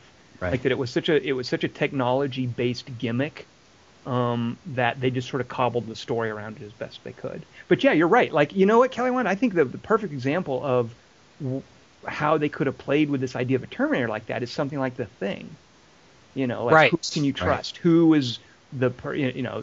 And they And touch on that, they touch on that oh so briefly with like uh, with like the mom and when they use uh, Linda Hamilton's sister to play uh, you, you know the the Terminator looking like Sarah Connor. Oh yeah, and the husband in the third one, he poses as like the right, right. what's her face's husband too. So they But I- can do it. Yeah. So yeah, I would have much preferred a, a sort of thing based Terminator. Yeah.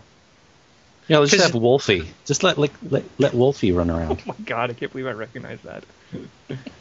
They're making a prequel because prequels are so awesome every fucking time. All right, so uh, Yeah, need. One, Okay, well two, that's a plot hole, right? Is that not a plot hole, or that's am the I- thing. Plot hole can be whatever you want it to be. Yeah. Right. So sure. Except the I'm Eagles. The. Eagles, I don't think are a plot hole. I think it's you guys dorking out on Tolkien and missing the point. Dorks. It's I a can't wait for people to to start uh, putting in um, flubs as plot holes. The glass Right. is half full. That's a plot hole. Continuity errors, right? Exactly. Right. Uh, the stormtrooper hit his head in Star Wars. Plot hole. Oh, it's Shutter Island is hand. Uh, wait, Oh wait a minute, I think I scooped Dingus's Wait, number two. Yeah, and one. Sorry, sorry. it happens. Because the door doesn't open far enough for him to get his helmet under, and he just smacks it on. And that, yeah, that wouldn't have happened. I have a bunch of Star Wars ones now. All right, ready? All right, so Dingus, just what is your real number two, other than the stormtrooper hitting his head? Sorry, the guy hitting his head is my number two. That'd be great. All right, here's my number two. I'm going to give you a quote. All right. All right. Uh, Savage, you're not in a position to ask for anything. We will take what we wish and then decide whether or not to blow your ship from the water. probably Indiana Jones. Waterworld? It definitely is. Which, but which part of Indiana Jones am I objecting to? Oh, I know. Someone- I know what it's- he's talking It's about. where he's hiding in the. I don't know. Is it where he hides in the ship when it goes to? Has he? Uh, yeah, he's on the sub, but has he get there? Oh, the submarine thing drives me crazy. and It drove me crazy from the moment I saw the movie. Now, the novelization uh, of the movie. Um, What? Oh God. God, God bless him. Yeah, I, Yeah. I know. I read the novelization, and the guy uh, explains it. So what happens is Indiana Jones uh, winds up on top of a submarine after the Nazis take the the crate from the the um, the freighter, and uh, and everybody waves to him. Hey, look, Indiana Jones on is on a submarine. yeah, but he's not going to live if he's on top of a submarine. Well, they And left so- it unlocked. well, well, what I what I kept wondering when I even when I was when I first saw it in the theater is how the hell does he get from where the submarine is to this this remote island? I mean, how how does he survive? Does he crawl into a torpedo tube? I mean, what the hell happens? Um, and and. it- this is just a, a huge plot hole that I just don't care about because I love the movie. Uh, the the uh, and I think it's I think it's lazy. It, it's lazy story, lazy sc- lazy, screenwriting. It's just we got him here now. Uh, just don't don't pay attention. He got to an island. If a guy's standing on a submarine and the submarine has to go any distance, he's dead. I mean, there's no there's no way around that. Um, the the the novelizationalist guy Mhm. uh, uh, covers for them eh, as well as he can. I mean, it's it's pretty pathetic, but he does cover it. But the the movie doesn't have any qualms about telling you any way how this guy standing on a submarine. What's he? How's he get out of it the book? Oh, in the in the in the novelization, he lashes himself to the periscope with his whip. What? And Wait, that's the solution? that's the solution. I, as far as I remember, I mean, I read it when I was, you know, what what is this? 1981. I read it in 1981, so I remember him lashing himself to the periscope. So apparently, the submarine hangs on for hundreds travels across the ocean uh, with its periscope up the entire way, and Indiana Jones lashes himself to the periscope with his with no whip. food or water. I actually, I actually did read Dingus that that was part of a uh, like a deleted scene. That that was part of a script draft. So for the novelization, he probably got it from that. Oh, it was. I think I, I, Oh, say, I, I like read it on the internet. I don't. D- d- I can trust. I trust that about as far as I can throw it. But I, I have heard that floated before. That that was part of I've of. heard the- that too, but it doesn't. It's still a plot hole. Well, here's the question I have: Where does the submarine go from and to? I don't remember Right. the specifics. So, so what, Dingus, do you remember where it leaves from and where it goes to? No, I just remember seeing a lot of uh, red dots on a big ocean map. And it was, a, it was a significant journey, enough that, I mean, a submarine's going to submerge. I mean, Why? there's no way around that. Why? Because this is wartime, and Oh, wait a minute, hold this is on. German U-boat. Whoa, whoa, whoa, That's whoa, whoa, what's- whoa, whoa, whoa! right. Indiana Jones, the Raiders of the Lost Ark is during the war. I don't think that's right. Am I You're wrong? right. Hey, I'm sorry, that's true. There were That's- no Nazis During during World the War II. no, no, no, I could be wrong. I could be wrong, but I thought that in that it was like pre World War II. I could be wrong about that. No, Oh my god. Well, wait. like that, that hostility hadn't broken out. I could be wrong, but I thought Indiana Jones like he hated Nazis before he really had reason to hate them. That his hate of Nazis was kind of prescient. Am I wrong about that?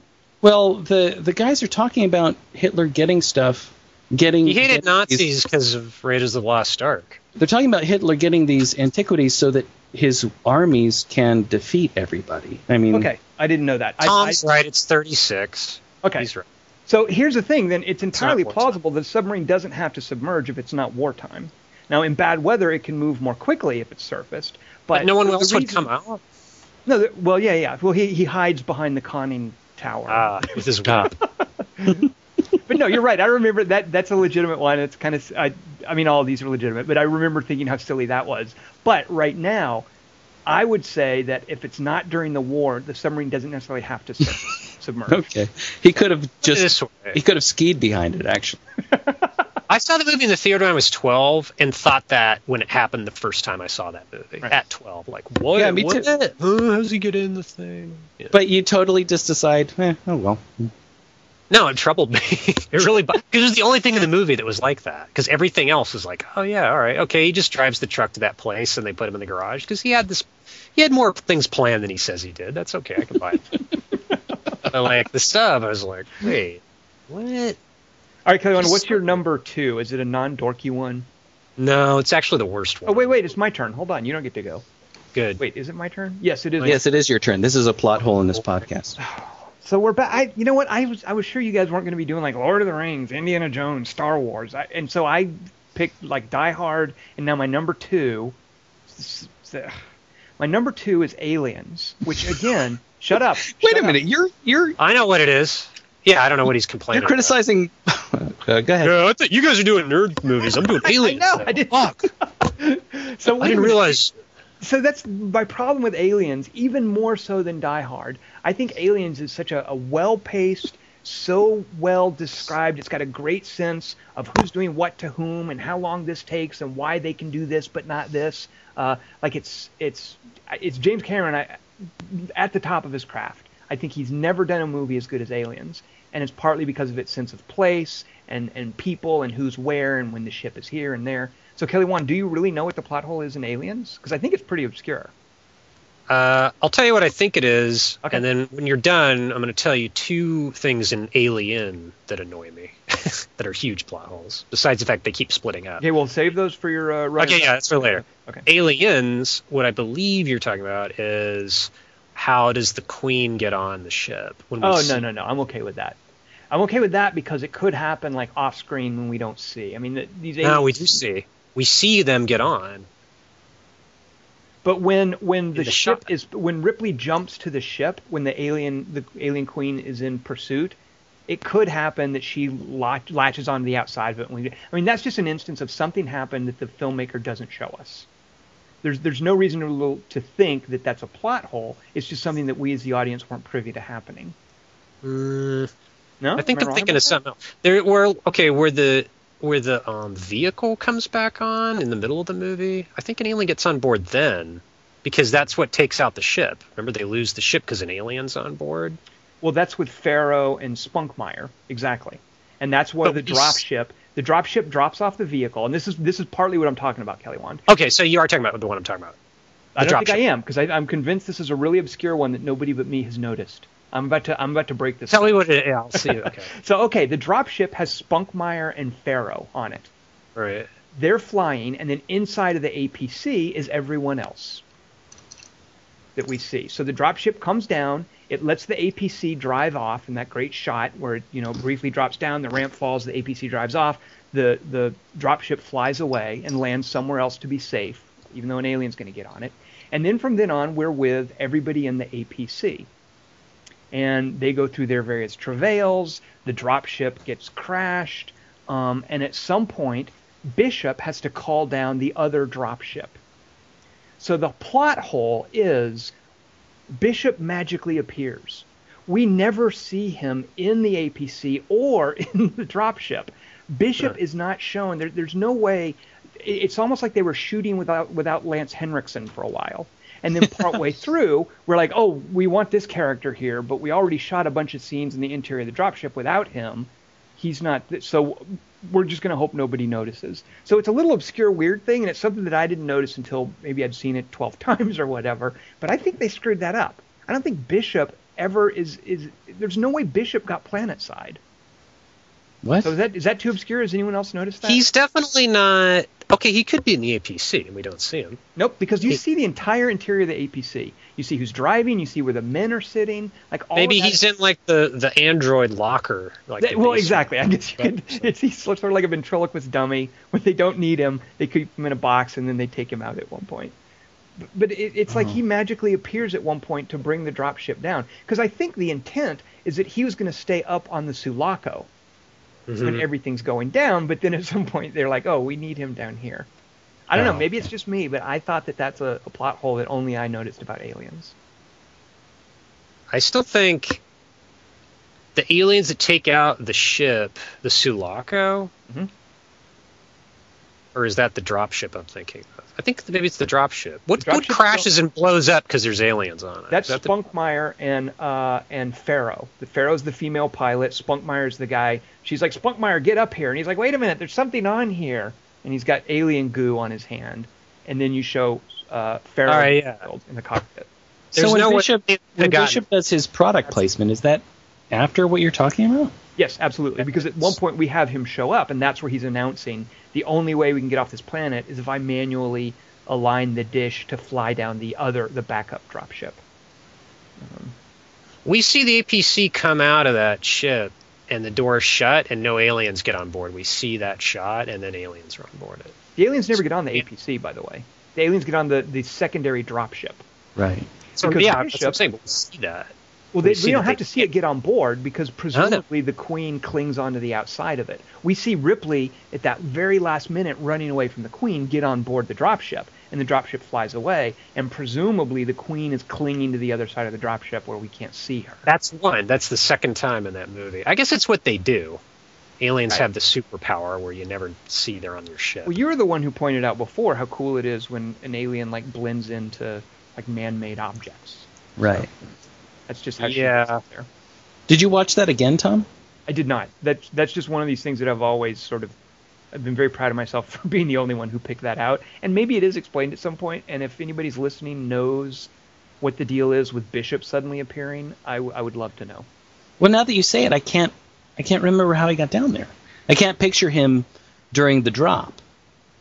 Right. Because we see during the drop, we see everybody in the drop ship. We see Ferro and Spunkmeyer, and then everybody else is inside that APC. And the, the sense of place in that APC is very clear. It's got the little driving area up front, and where all the dudes sit in the back, and that's where they all load in for the drop. Right. Uh, and and Bishop just magically appears at some point. Maybe Kelly's right. Maybe replicants live in a locker. no, I like that. I like. I like this one very much because I can't picture, and I've never questioned it before.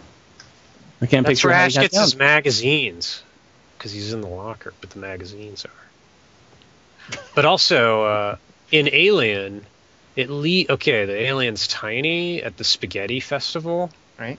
and then the next time we see it, it's fucking seven feet tall. So what did it eat between then and then? And what were the eggs gonna eat? It it, got, it got that tall. It got like its mass increased by 12, 15 times. Well, it was Awesome. carb loading. I mean, carbs. Well, I don't know. Okay. Good number two. Bishop that's just that is good. up. I'm. I'm. And now I want to watch that movie again. Except the only version I have is the uh, director's cut, which I really don't like watching. which is not a director's cut, by the way. I think they're they call it the extended edition. Like I don't Ah. think that's officially sanctioned by uh, Cameron. I think Cameron knew to cut the colony stuff early on, uh, and this is like some sort of a studio extended edition. Hmm. So. All right, so uh, Kelly, one, what is your number two? Please get us out of this dorkitude. I'm gonna go Something quick like- because it's one you guys won't give a shit Is about. it like It's an about- Ingmar? Please say it's like an Ingmar Bergman movie. Is it in black and white? Is it something French? No, Please give us it's, something like that. it's time travel. I should just change it because it's no, so No, no, Kelly no, go ahead. Wand, You're locked in. What's your number All right, two? it's your Christopher Reeve time movie with Jane Seymour. Go ahead. that one makes sense. Oh, Seymour. You know what I'm saying? but Uh, My number two is from a movie that I, I wanted to murder when I saw it. It was so irritating to me. The whole fucking movie. Everything about it, I hate it. It's like my least favorite movie ever. It's The Time Machine, the Guy Pearce one. Did you guys even see it? I knew better. no, I didn't see it either. But please tell us. I did see the one with uh, Ed Burns and the the monkeys, the monkey lizard. Oh yeah, that's uh, Sound of Thunder. Dinosaur. Yeah, Sound of Thunder. Sound of Thunder right. with Ben Kingsley, one of Sir Ben Kingsley's uh, performances. It- he was slumming off of Species. But anyway, Time so what's the, Machine. yeah, what I can't imagine there's a plot hole in that. Really? Are you Yeah, serious? No. It's such a dumb, boring one. Okay, at the beginning of the movie, he is getting married to this blonde chick, but she dies. So his first thing to use the time machine for is to go back and like change, like, and then she went, she dies like a different way. Like she gets run over by a stagecoach. It's like Final Destination but in the 1890s, and uh, so he's like, "Oh, I guess you can't change the past." Ugh. So he goes into a depression, and then make then he goes into the future. So this thing is like you can't change the past, or some arbitrary force will like. He's it is changing the past because it's like you just die in a different way. So it's actually a big hassle, really. But anyway, so he goes into the future, and then uh, he hangs around with the Morlocks and the the Eloi, and then um, he goes into the future from that, and he sees like all the Earth is covered with Morlock caves and these metal dinosaurs. And he goes, "Oh, I can go back and change this so it doesn't happen." And then he goes back and changes it, so he changes the past at the end by like doing something with Jeremy Irons. So the Jeremy moral Irons is, in Time Machine. Wow. yeah, he's like the king of the Morlocks or something. I thought Morlocks were like monkeys or something. Aren't they? Are they human? They're cannibals. Yeah, they're debased cannibal albinos. Living So Is what's- there like is there like Morlock makeup on Jeremy Irons? Yeah, and white hair. But he's the only one who look and he talks English, but none of them can talk. You're making me want to see this. You didn't see it? No, who directed it? Avoid it. Uh, H.G. Wells is like great great grandson or something. You're something. such a He had, liar. like- He had a That's, nervous that's attack. true. Yeah, serious? Some like- dude who's just whose claim to fame was being distantly related to H.G. Wells. yeah, Was and he, he had like a movie director? he had a nervous breakdown. No, no, they just go, well, he knows probably knows what he's doing because he's related to the guy or a book no, years ago. And he had like a nervous breakdown and he didn't finish it or something. So it's like some other dude had to come in and second unit it. Oh, but Kelly like- Wand, you don't. I don't think you understand how much you've sold me on this. he, he like destroys the machine. He goes, "Yeah, it's only the machine. Fuck the machine." And the movie's called the Time Machine. Like, oh boy, a time machine! How exciting! It's like it ends with him just going, "Eh, time machine." Lame. Who else So famous is what's in it? the? Oh. I just want to know what what's the plot hole again? Sounds like the whole movie. The Plot is he can't change the past, or he says that he can't, even though he does repeatedly. He just, it's like his his girlfriend keeps dying in all these different ways because time is evil or something. But then in the few, in the end of the movie, he changes the past. So the It's- plot hole is simply that he's not very bright. Uh, Sometimes lots- dead is better. Right. He just says you can't change the past. But Here's the thing: you, there is no past. It's all like, it's like the movie forgets that time is like a river, man, and it's like all happen at the same time. It's a human construct. Like what we call the past is the present for those people. Never mind. All right. So Write it all down on the internet. let's get to the big guns. Let's pull out the big guns now. Dingus, what is your number one biggest plot hole of all time in all of filmdom? Uh, my Give us favorite Give us number one is is uh, Shadow Cat entering a room. He's, he's very fussy. Sorry. Do you need to let him out or something? No, he just likes to talk. Come in and talk at me. All right, that's fine. If he's got one, Is he Is that recovering? tell him to bring it.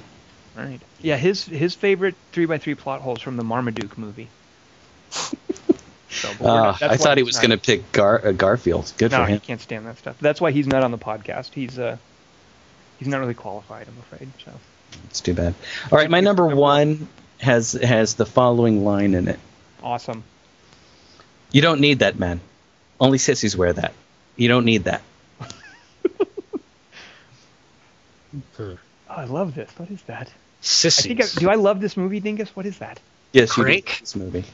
This Crank was high on- voltage. Wait, wait, wait, don't say on, no, like- because Dingus is doing he's doing an accent. You can usually tell. Well, but he always does the wrong accent. Yeah, well, that's what I'm saying. Is you can tell a lot- Schwarzenegger for Lord of the Rings. right? You can tell a lot from what what accent you think, what accent I think he thinks he's doing. Right. So I think he thinks he's doing like you guys are like Colin Farrell. abusive thing? lovers.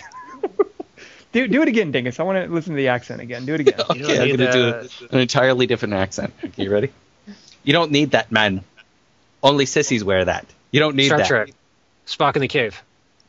Oh no, my God, he's doing Sanctum. Is that Sanctum? No. Oh, There's no plot holes in Sanctum. Just holes.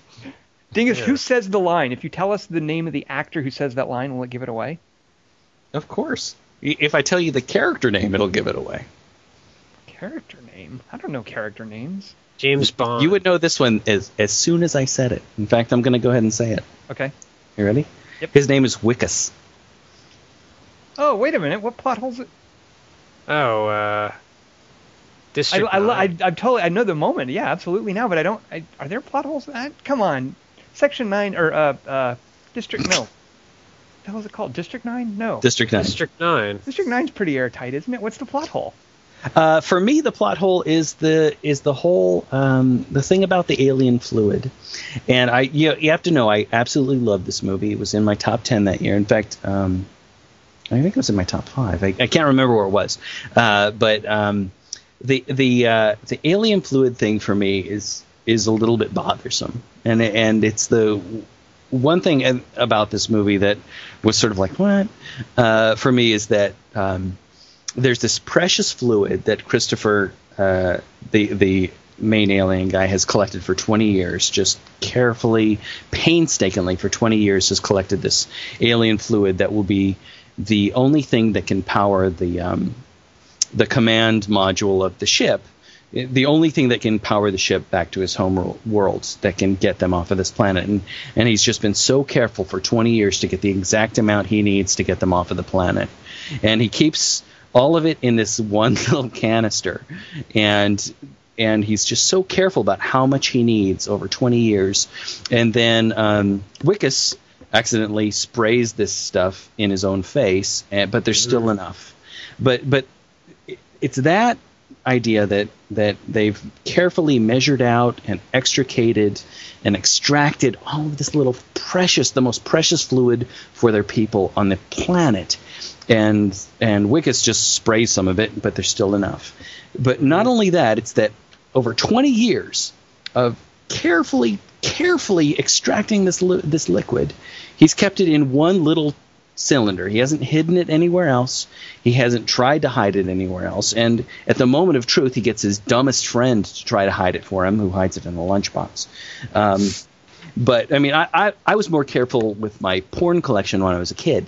Uh, but this this precious fluid, he he keeps it in one little cylinder that just gets passed around wherever, rather than squirreling it array, away in this special underground place that nobody knows about but him and his son that nobody can find rather, rather than hiding little bits of it down there he keeps it in one canister that they have to go get.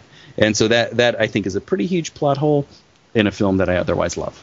So here's a question then. Is that a plot hole or does that say something about the character? Like isn't that isn't part of the deal? And i could i'm, I'm absolutely willing to say that i'm, I'm wrong dingus but part of my, my instinct is to defend district 9 so here's my defense and let me know if this works isn't that basically just telling you how ill prepared the, the aliens are and how they've been cowed by their refugee status and how things are just real slapdash for them i mean the fact that they live in this shanty town with all this technology that they could use to rise up if they were organized or more motivated i mean doesn't that sort of say more about the aliens' plight as refugees than. But he's supposed to be the smart one. Oh, okay, I mean that's so. All right. He's not set up as dumb. What I think you're talking about, Tom, is the difference between the, is the cast difference, and that's that's what other people bring up as an idea of why this movie doesn't work for them is that uh, you know over all this time all they care about is cat food and none of them can operate their weapons and they don't rise up right. and i think this is the one guy who should be smart enough and is smart enough when you look at the technology and you look at the way he's raising his son and how clever his son is and how his his son reacts to the world. This is the one guy in in their civilization or in their in their race who should be who should know better. Now the other aliens, you're absolutely right. They're cowed. They're in a different caste. They can't do any of this. But he's acting the part in order to play the long game. I mean, okay. he's playing the long game this whole time. And so this little thing is a is a little bit of a MacGuffin. So we're going to lose the fluid because he was too stupid to squirrel it away. Okay, and I don't think that character is that stupid. I'm gonna I'm gonna grant you that one on one condition. Okay. That you do the line force one more time. I'm not gonna do that. Then I'm sorry, you can't have. Then I'm gonna ridicule your yeah, choice. Not a plot hole. Yeah, oh, until, until you do the line one more time, that choice is is terrible. Also, doesn't he say like, "Oh, it's going to take us two years to get to the planet," and then later he says, "Okay, we're going to the planet and coming back. It'll take two years." It's three years. Like three yeah. years. But don't they say three years like interchangeably for both one-way trip and round trip time? No, I don't. Well, you might be. I don't think so. I think he. I mean, oh, okay, it's very clear that it's three years, and and that Wikus says, "Wait a minute, there might have been too many clicks there, but did you say three years? I think it's it's very much a three years thing. And that's because how long, that's how long it takes to make a sequel. Star Wars movie. Hey, uh, where do you hide your porn now that you're an adult? From Wendy. You set yourself up for that one, Dingus. I was a little surprised you're going to bring that analogy in. So go ahead, Dingus, answer his question. I don't need porn because I'm married. Very good. uh, All right, my I- number one uh, is I, I can't believe we're not every movie. Okay, this is our probably gonna be our least dorky movie. This is kind of a dork movie too. after Aliens, you mean? So my number one, I don't know that it's a plot hole in that I think the director was given a set of rules. He was given a really richly drawn world, and he did a fantastic sequel to this richly drawn world. But in telling the story he wanted to tell, I think he broke some of the rules, and it kind of drives me crazy. And Dingus and I both bent over backwards trying to Yeah. work this Mannequin out. 2 on the move. uh, and I just don't think you can work it out. I think this is flat out a plot hole. I can Tom, understand- don't do this. Don't do this. I got to do it. I I'm begging do it. you not to do this. I got to do it. I'm gonna I'm gonna give you the caveat though that it's not a plot hole so Hmm. much as a willfully ignored rule, Gremlins. and that is Robert Carlyle as the the infected father in 28 weeks later. He behaves Yes. in a way that is completely incongruous with everything we know about the virus that was introduced in the first movie, and as we see it working in the second movie. For whatever reason, and I think it's because Juan Carlos Fresnadillo, the director of 28 Weeks Later, wanted to tell a story about betrayal. Um, for whatever reason, Robert Carlyle, as an infected guy, doesn't observe the rules of the rage virus. He can creep around quietly in the dark. He can recognize people and respond to them. He can uh, he can evade a fire bombing. Um, but because we need this story to be about how he betrays not only his wife but his kids, he does all these things that the other infected people can't do. And I think it's a huge people people complain about I think really silly things in 28 weeks later like oh the military was stupid or oh that never would have happened or why do why do the lights turn out when they put all the refugees in the basement. And I think all that stuff misses the point. Like I think all of that is completely plausible. It makes sense. Like like Aliens, like Die Hard, I think 28 Weeks Later is a very tightly well told, sensible story where people do smart things. That's actually the one one of the the most one of the coolest elements about 28 weeks later is that people don't have to do stupid or mean or petty or evil things in order for for the this zombie apocalypse to come about. You know, this is a story about people doing smart, compassionate things and and everything still goes badly. But I hate the fact that they have to break the rules of the rage virus for Robert Carlyle's character. Uh, I thought because he was a carrier, like she's a carrier, like the mom is, and that's why he's different. well, he's not a carrier. I mean, he's full blown infected. She's she's the carrier. Yeah.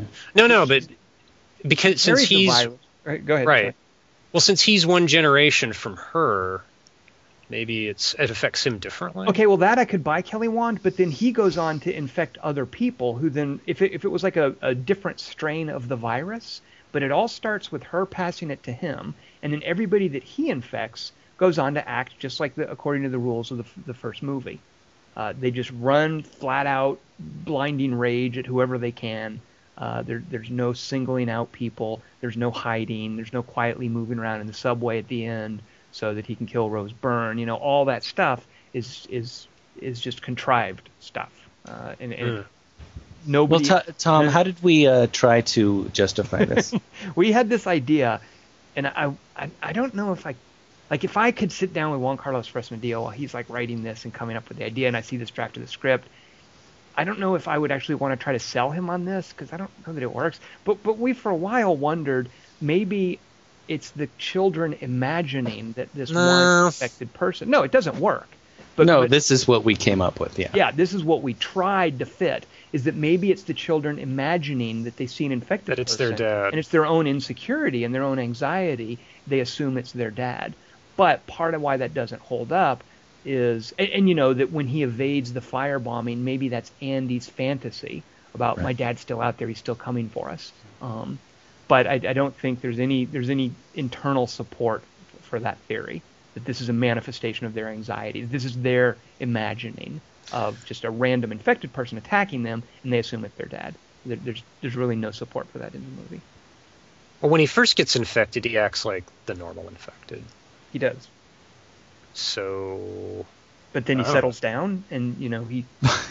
but he can track his his specific children, and there's just there's nothing in any of the other infected's behavior to indicate that they recognize their loved ones, or that they can they have those higher mental abilities. Right. And certainly the and I hate when zombie movies do this. I uh, you know when he moves around quietly in the dark at the very Right. end. You know Right. the infected, they yell, they holler, they make this terrible hissing noise. Right. They move at. they're know, not 12 stealthy. They're just fast. That's the problem with them. Huh, guys. Yeah. So Tom, you kind of broke you broke the code by bringing that one up, by the way. why did I break Yeah. the code though? Isn't that a big one though? That's a big one in that it's a movie I really care about. And I It's a big one, but you broke the code. We were silent about that. I didn't know we had a code. I, I didn't. I- Why? I 'Cause have a you- silence. It's but it works in that movie because the whole movie's like nightmare dream logic. So Oh, I still love the code. movie, but it, but it's it's hard to admit that that, that There's there's, a lot of- something that big in a movie that you love, and then you have to defend it. And I don't think it's nightmare dream logic, Kelly Wand. I think the movie is, is very real world logic. Uh, you know, the way no, the, the way you- the military because the military Uh-huh. loses their control like They do not. instantly. That's wrong. And the way the lights all go out, there's no. they do not lose their control. By the way, the military solves the problem. Right. The The, military. the- the actually- reason yeah. the problem fails is seriously, Kelly Wand. The reason the problem fails is on Uh, two important points that are not driven by the psycho dude letting the zombies in. In most zombie movies, the reason the plot fails is because of two instances of compassion subverting the military's rule. One where Robert Carlyle goes in to see his wife, and I'm still not clear on what's going on between them. I don't know if it's forgiveness, but there's certainly like a lot of anguish there, and I love how ambiguous it is. You know, when she's kissing him, does she know she's infecting him? Do- I you think know, so. uh, well, whatever. I mean, I don't think the movie necessarily takes a statement on that, but it's it's an act of compassion that he It's not compassion it's so much as guilt, isn't it? Uh, okay, yeah, yeah, I'll give it, I'll give it that. But it's it's it's you know he's not doing it for an evil reason. He really wants to, I think, be forgiven and make up for for leaving his wife. It haunts. Right. Uh, right. But the act of compassion, though, that ultimately undoes everything, that means condition red. I think that's code red, condition red. I keep forgetting. Nerd alert. the, the military, you know, when Idris Elba calls this down, what the military does, lock, contain the survivors in one place where they can't be wandering around, uh, firebomb the town, and then surround the area with poison gas. That works. The reason the infection breaks Uh. out is because Harold Perrineau's character, the helicopter pilot, presumably because he has his own kids, agrees to fly uh, Andy and Tammy. Is it? No, I forget the girl's name. Agrees to fly the two children out uh, Right. according to Jeremy Renner, saying, you know, get these kids out of here. His initial inclination is say, no, I'm in the military. You know, these are the rules. This is how we handle this. He eventually, his own compassion, and we learn he's a father. I think it's an important thing to know. He Right. takes those kids out of there, and that's what fails. But Everything he's the military. He's the military, but everything the military does as a body, as their plans for handling this works. Mm, As an Oh, yeah. entity. Yeah. Because I just remember them. They're they lose all their civilians. Well, yeah, yeah, yeah, Which- because they. I guess because- you call that a solution. I call that as a failure. It's containment. They're there I mean, they've contained it. That, Right. That's what their job was. And, and you're right. The, the, it is, y- you know, Uh. Robert Carlyle does subvert the system by using his little card. You know, it's a human being that breaks the system down. And the Right. military does respond correctly. Once they call out code red, you know, once they say, you know, we're, we're firebombing the city, it works. uh, well, they let him in and they let him out. They let they didn't- out. Robert Carlyle, like he. Well, he's in an insecure in an unsecured area. He's a dude. He's a janitor. You know, he's got his card. He can get into certain places, and he gets in and gets infected, and then he can run around outside of a place that's been contained. right. So that I don't see how that's an example of military effectiveness. Well, they've Like, been. they've let- what- they've okay, here, here you go, Kelly Wand. So he gets out. This idea, the, the plan A, which is lock up the civilians in one place and keep them safe, that fails. What does the military Right. then do? More failure. No, it doesn't. It doesn't fail. They It kills everybody. firebomb the area and they surround it with poison gas. It, it kills Still all of the infected. Mm. All right. One of my let- favorite things about th- this, Tom, that you've said over the last couple of years is that while everything you said is true, that this is a huge plot hole and, and it's a little bit galling to admit it, is that that I think you've said this before, is that the director just decided, you know, we're going to break these rules in in the service of a different story, and we're just going to do that. But it's still it's still a hole because the rules, because you you know, we're all big fans of rules in these kinds of stories, and and the rules in the first movie are, I, I think, should be honored, but except he decides not to, and it works for this story, and I really like that. But it's tough to defend it. Yeah. But I maybe it's just a mutation of the original virus. Well, but then Kelly Wand, why does this new newly mutated virus make everyone after the first character behave? Well, if it makes if we can have one carrier, why isn't there two? Like, there's a generation, there's a transitional carrier whose job it is, because she only affects him and infects him. Never mind. the thing you're is, the, the setup Kelly Wand is that people with two different colored eyes have some sort of immunity to the symptoms. They carry the disease, But he doesn't Andy have that. Does, just like Andy does at the end of the movie, which he presumably Uh-huh. got from his mother. But they don't exhibit the symptoms. Robert Carlyle's eyes are the same color. It's only Andy and uh, I forget the actress's name. She's fantastic. McCart? No, Rose. no, no. Rose Byrne's the nurse, but the mother, Right. Oh, oh, that's right. Catherine McCormack.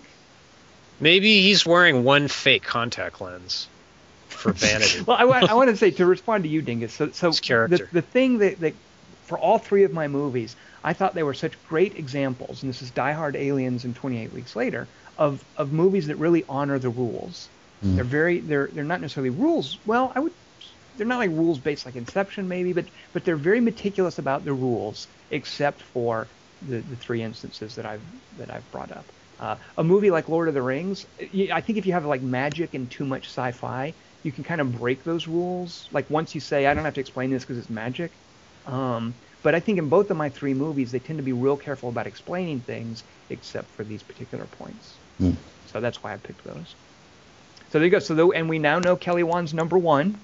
But let's let Eagles him. didn't Let's let him actually tell us. Mordor. Let's pretend we don't know yet. yeah. Let's pretend we don't know. Let's let's have a reveal here. Kelly, Right, what's your number Wand, one? Your number one. Yeah. What could it be? My number Zap? one is uh, if Liv Tyler is an elf, why can she choose mortality? I mean, you know, you can't just say it, can you? So what what runners up did, did you guys have? I know Wait, we've wait, a, Kelly, is is yours uh, the same? It, was it just the Lord of the Rings Eagle Singer? were you I already griefing? said it was. I just want to make sure. okay. All right. Yeah, but I can change it. Don't I have change other it. good Just ones. wanted to make sure. it. You picked. Almost all mine are science fiction, though, Fine. because there are no like in Twin Peaks: Fire Walk with Me. There aren't any plot holes, really. no plot to have a hole in Uh, right. All right, Tom was right to go with runners up. Lost Highway makes adds Right. up. What are your runners up, Tom? I don't really have that many because I don't normally care about plot holes. Right, or source material, or what words mean, like documentary. Physical bit. yeah. Tom just doesn't care, period. Like you hear things like, okay, so here's one that, that I think people have talked about that I think it's it's again it's missing the the point when people say, oh, at the end of Fight Club, uh, you, you know the all the you know because Tyler Durden thinks he's going to bring down these skyscrapers and it's going to destroy credit in the world, but obviously there's some off-site backup of the credit records, so therefore this plan would have failed. What? I think that's not a level that the movie works on. The movie Uh. assumes that he does indeed bring about an apocalypse, and second guessing how credit card companies actually store their records is not a legitimate lens through which to examine that movie. I just assumed he did it to other buildings, and they were just had a view of those two in particular. Um, okay, I could go with that. Shut up, Kelly Wand. You're an idiot. But I really I don't have that many runners up. I did Google a bunch of stuff to see what and what kind of things like people write about on the internet, and and just so you guys know, it's all stuff like y'all are talking about with with Star Wars. That and Star Wars. Oh. Any any like top ten movie plot hole Well, what's your favorite? What's your favorite Star Wars plot hole? There I are, no plot, there are no plot holes in Star Wars because there is no plot. So there. Ooh, There were no forks at medieval times, hence there so no- they're, but they had Diet Pepsi. Yeah. All right, what did you guys come up with that didn't make your your top three, but that you uh, wanted to mention anyway? What do you got? I was always troubled uh, that after we saw Phantom Menace that okay that Vader wouldn't have recognized C3PO in Empire Strikes Back. La la la la la. And my on, Star Wars friend, his response to that was, "No, C-3PO would have been like a toaster. Like you wouldn't remember a toaster you'd made." Uh, yeah. but if it had a British accent and uh, Chewbacca was wearing it, aha! I Can I do a Star Wars one? I want to do a. Yeah, yeah, yeah. You do Star Wars. Let's take turns. And Tom Why didn't that do a- guy destroy the the pod at the beginning of New Hope? Hello. What pod? Duh. Why would they waste Oh. a laser? Because Obi Wan waved his hand in Tom's Oh, good face point. after he rubbed his butthole. So that's it for also, runners up. You guys go. no, no, whoa, whoa, whoa, whoa, whoa, whoa, whoa. What else we got? I've already mentioned this one, but in Invasion of the Body Snatchers, the black and white one, when Becky falls asleep, she Ah, just right, turn- right. she wakes up as the pod, but you, it's like it changes your body. It's a different body, so it wouldn't have just like you know eyes don't close and you wake up and you're. It's like you die, and become dust, and then another thing. All right, go. That's, That's my. a, no, that's a good one, Kelly Wand. I hate you. Why? Um, hey, I like that one. Don't hate me because I like your your runner up. I like it better I- than your one, two, and three.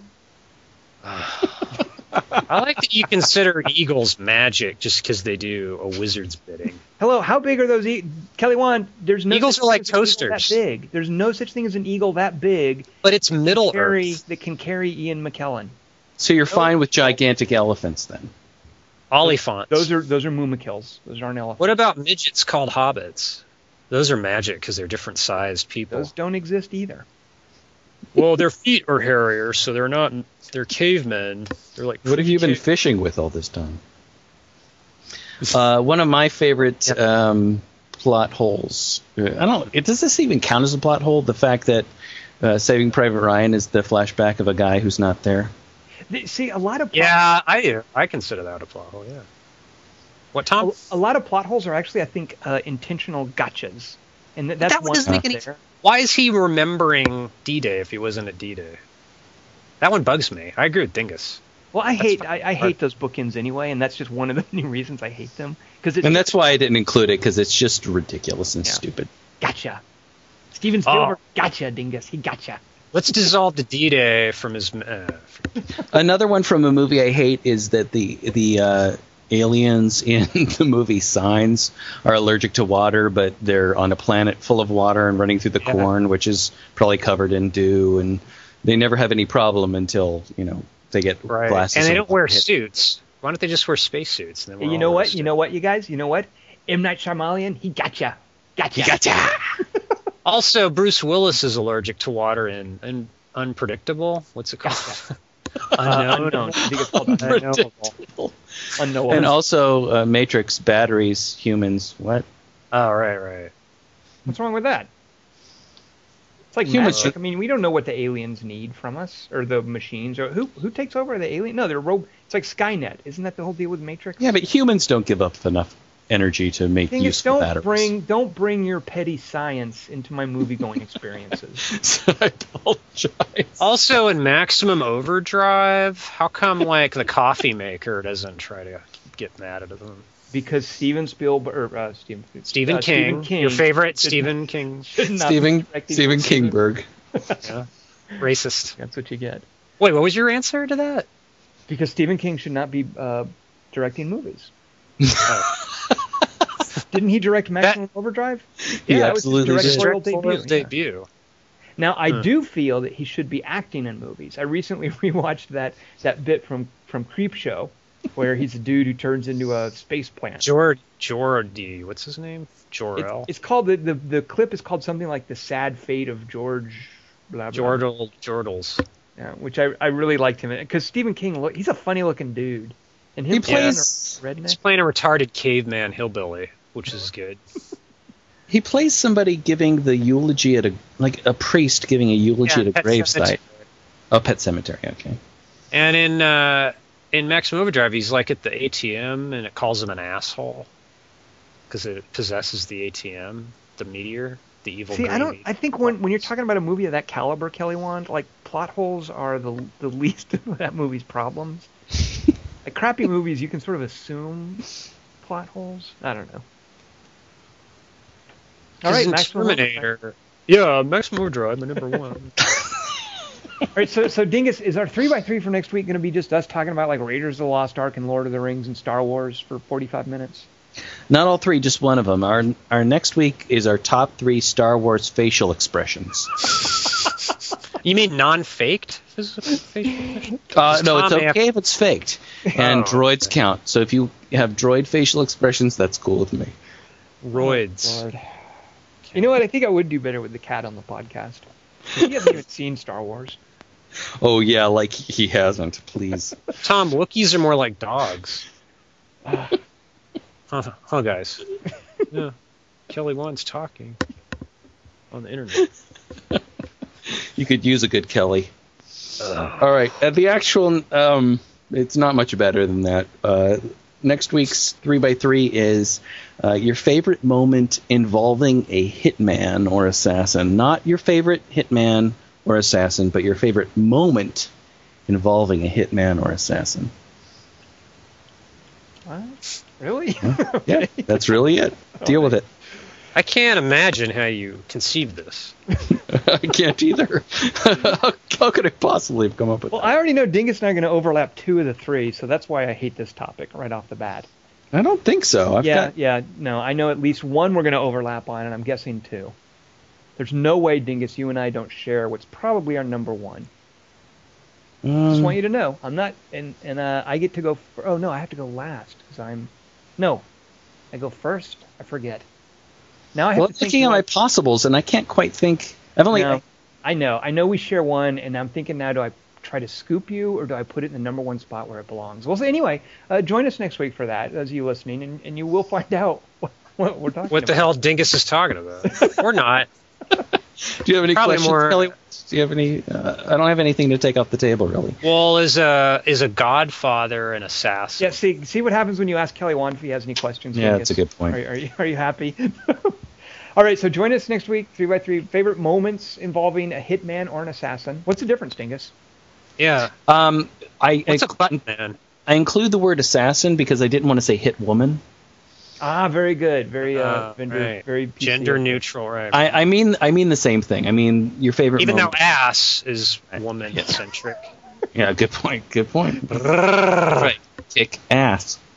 Speaking of kick ass, let's see a Nicolas Cage movie next week. With Amber Heard's ass in it. Uh, is it is it rated R, Kelly Wand? Do you know offhand? Uh, no, I should. Okay. But Amber Heard's in it. She's a lesbian. That's all Uh, I know. don't know anything about that, but uh, Oh, it- what's to know? it's Oh crap! Oh, that's what you're doing. Ah, we are now it. we are going to see Drive Angry 3D. Can you can you see Drive Angry in 2D, Kelly Wand? Do you know? Uh, Amber Heard, 3D. All right. Uh, join Do you know us what else is and- going on next week? By the way, Pardon? do you know what else is? Yeah, never mind. I should. Nothing. talk- Nothing. Why would anything else be going on? I mean, that's Amber all you Heard. need. Amber for- Heard. Yeah. There's there's something else going on next Sunday, but yeah, we'll talk about that later. What? No, he's talking about Is the it Amber or Heard related? Uh, it's That's right, the Grammys. Grammys. The Grammys are next Sunday. Bertation. Justin Did you guys see a an Oscar commercial before the movie with Anne Hathaway going Oscar? Did you guys see that at the theater tonight? Or was Did that just me? Okay. Arclight. Never mind. Oh, it is All right. rated R. So uh, good. So uh, Drive Angry 3D rated R. Don't take your children unless you're okay with that, and unless they're old enough or mature enough. Uh, and join us next week as we talk about it, and as we talk about Dingus's three by three of our favorite moments with hitmen or assassins or hit women. Uh, I am Tom Chick, and I was joined by uh, Dingus, whose real name is Christian Mukasey, I think.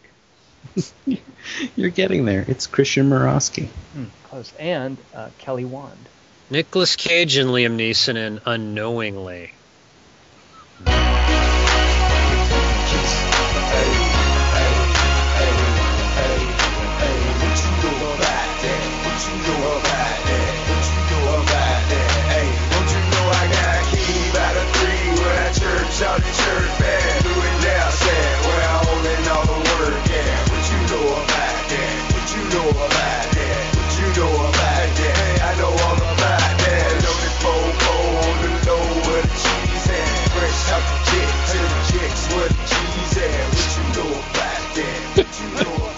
Like these lyrics.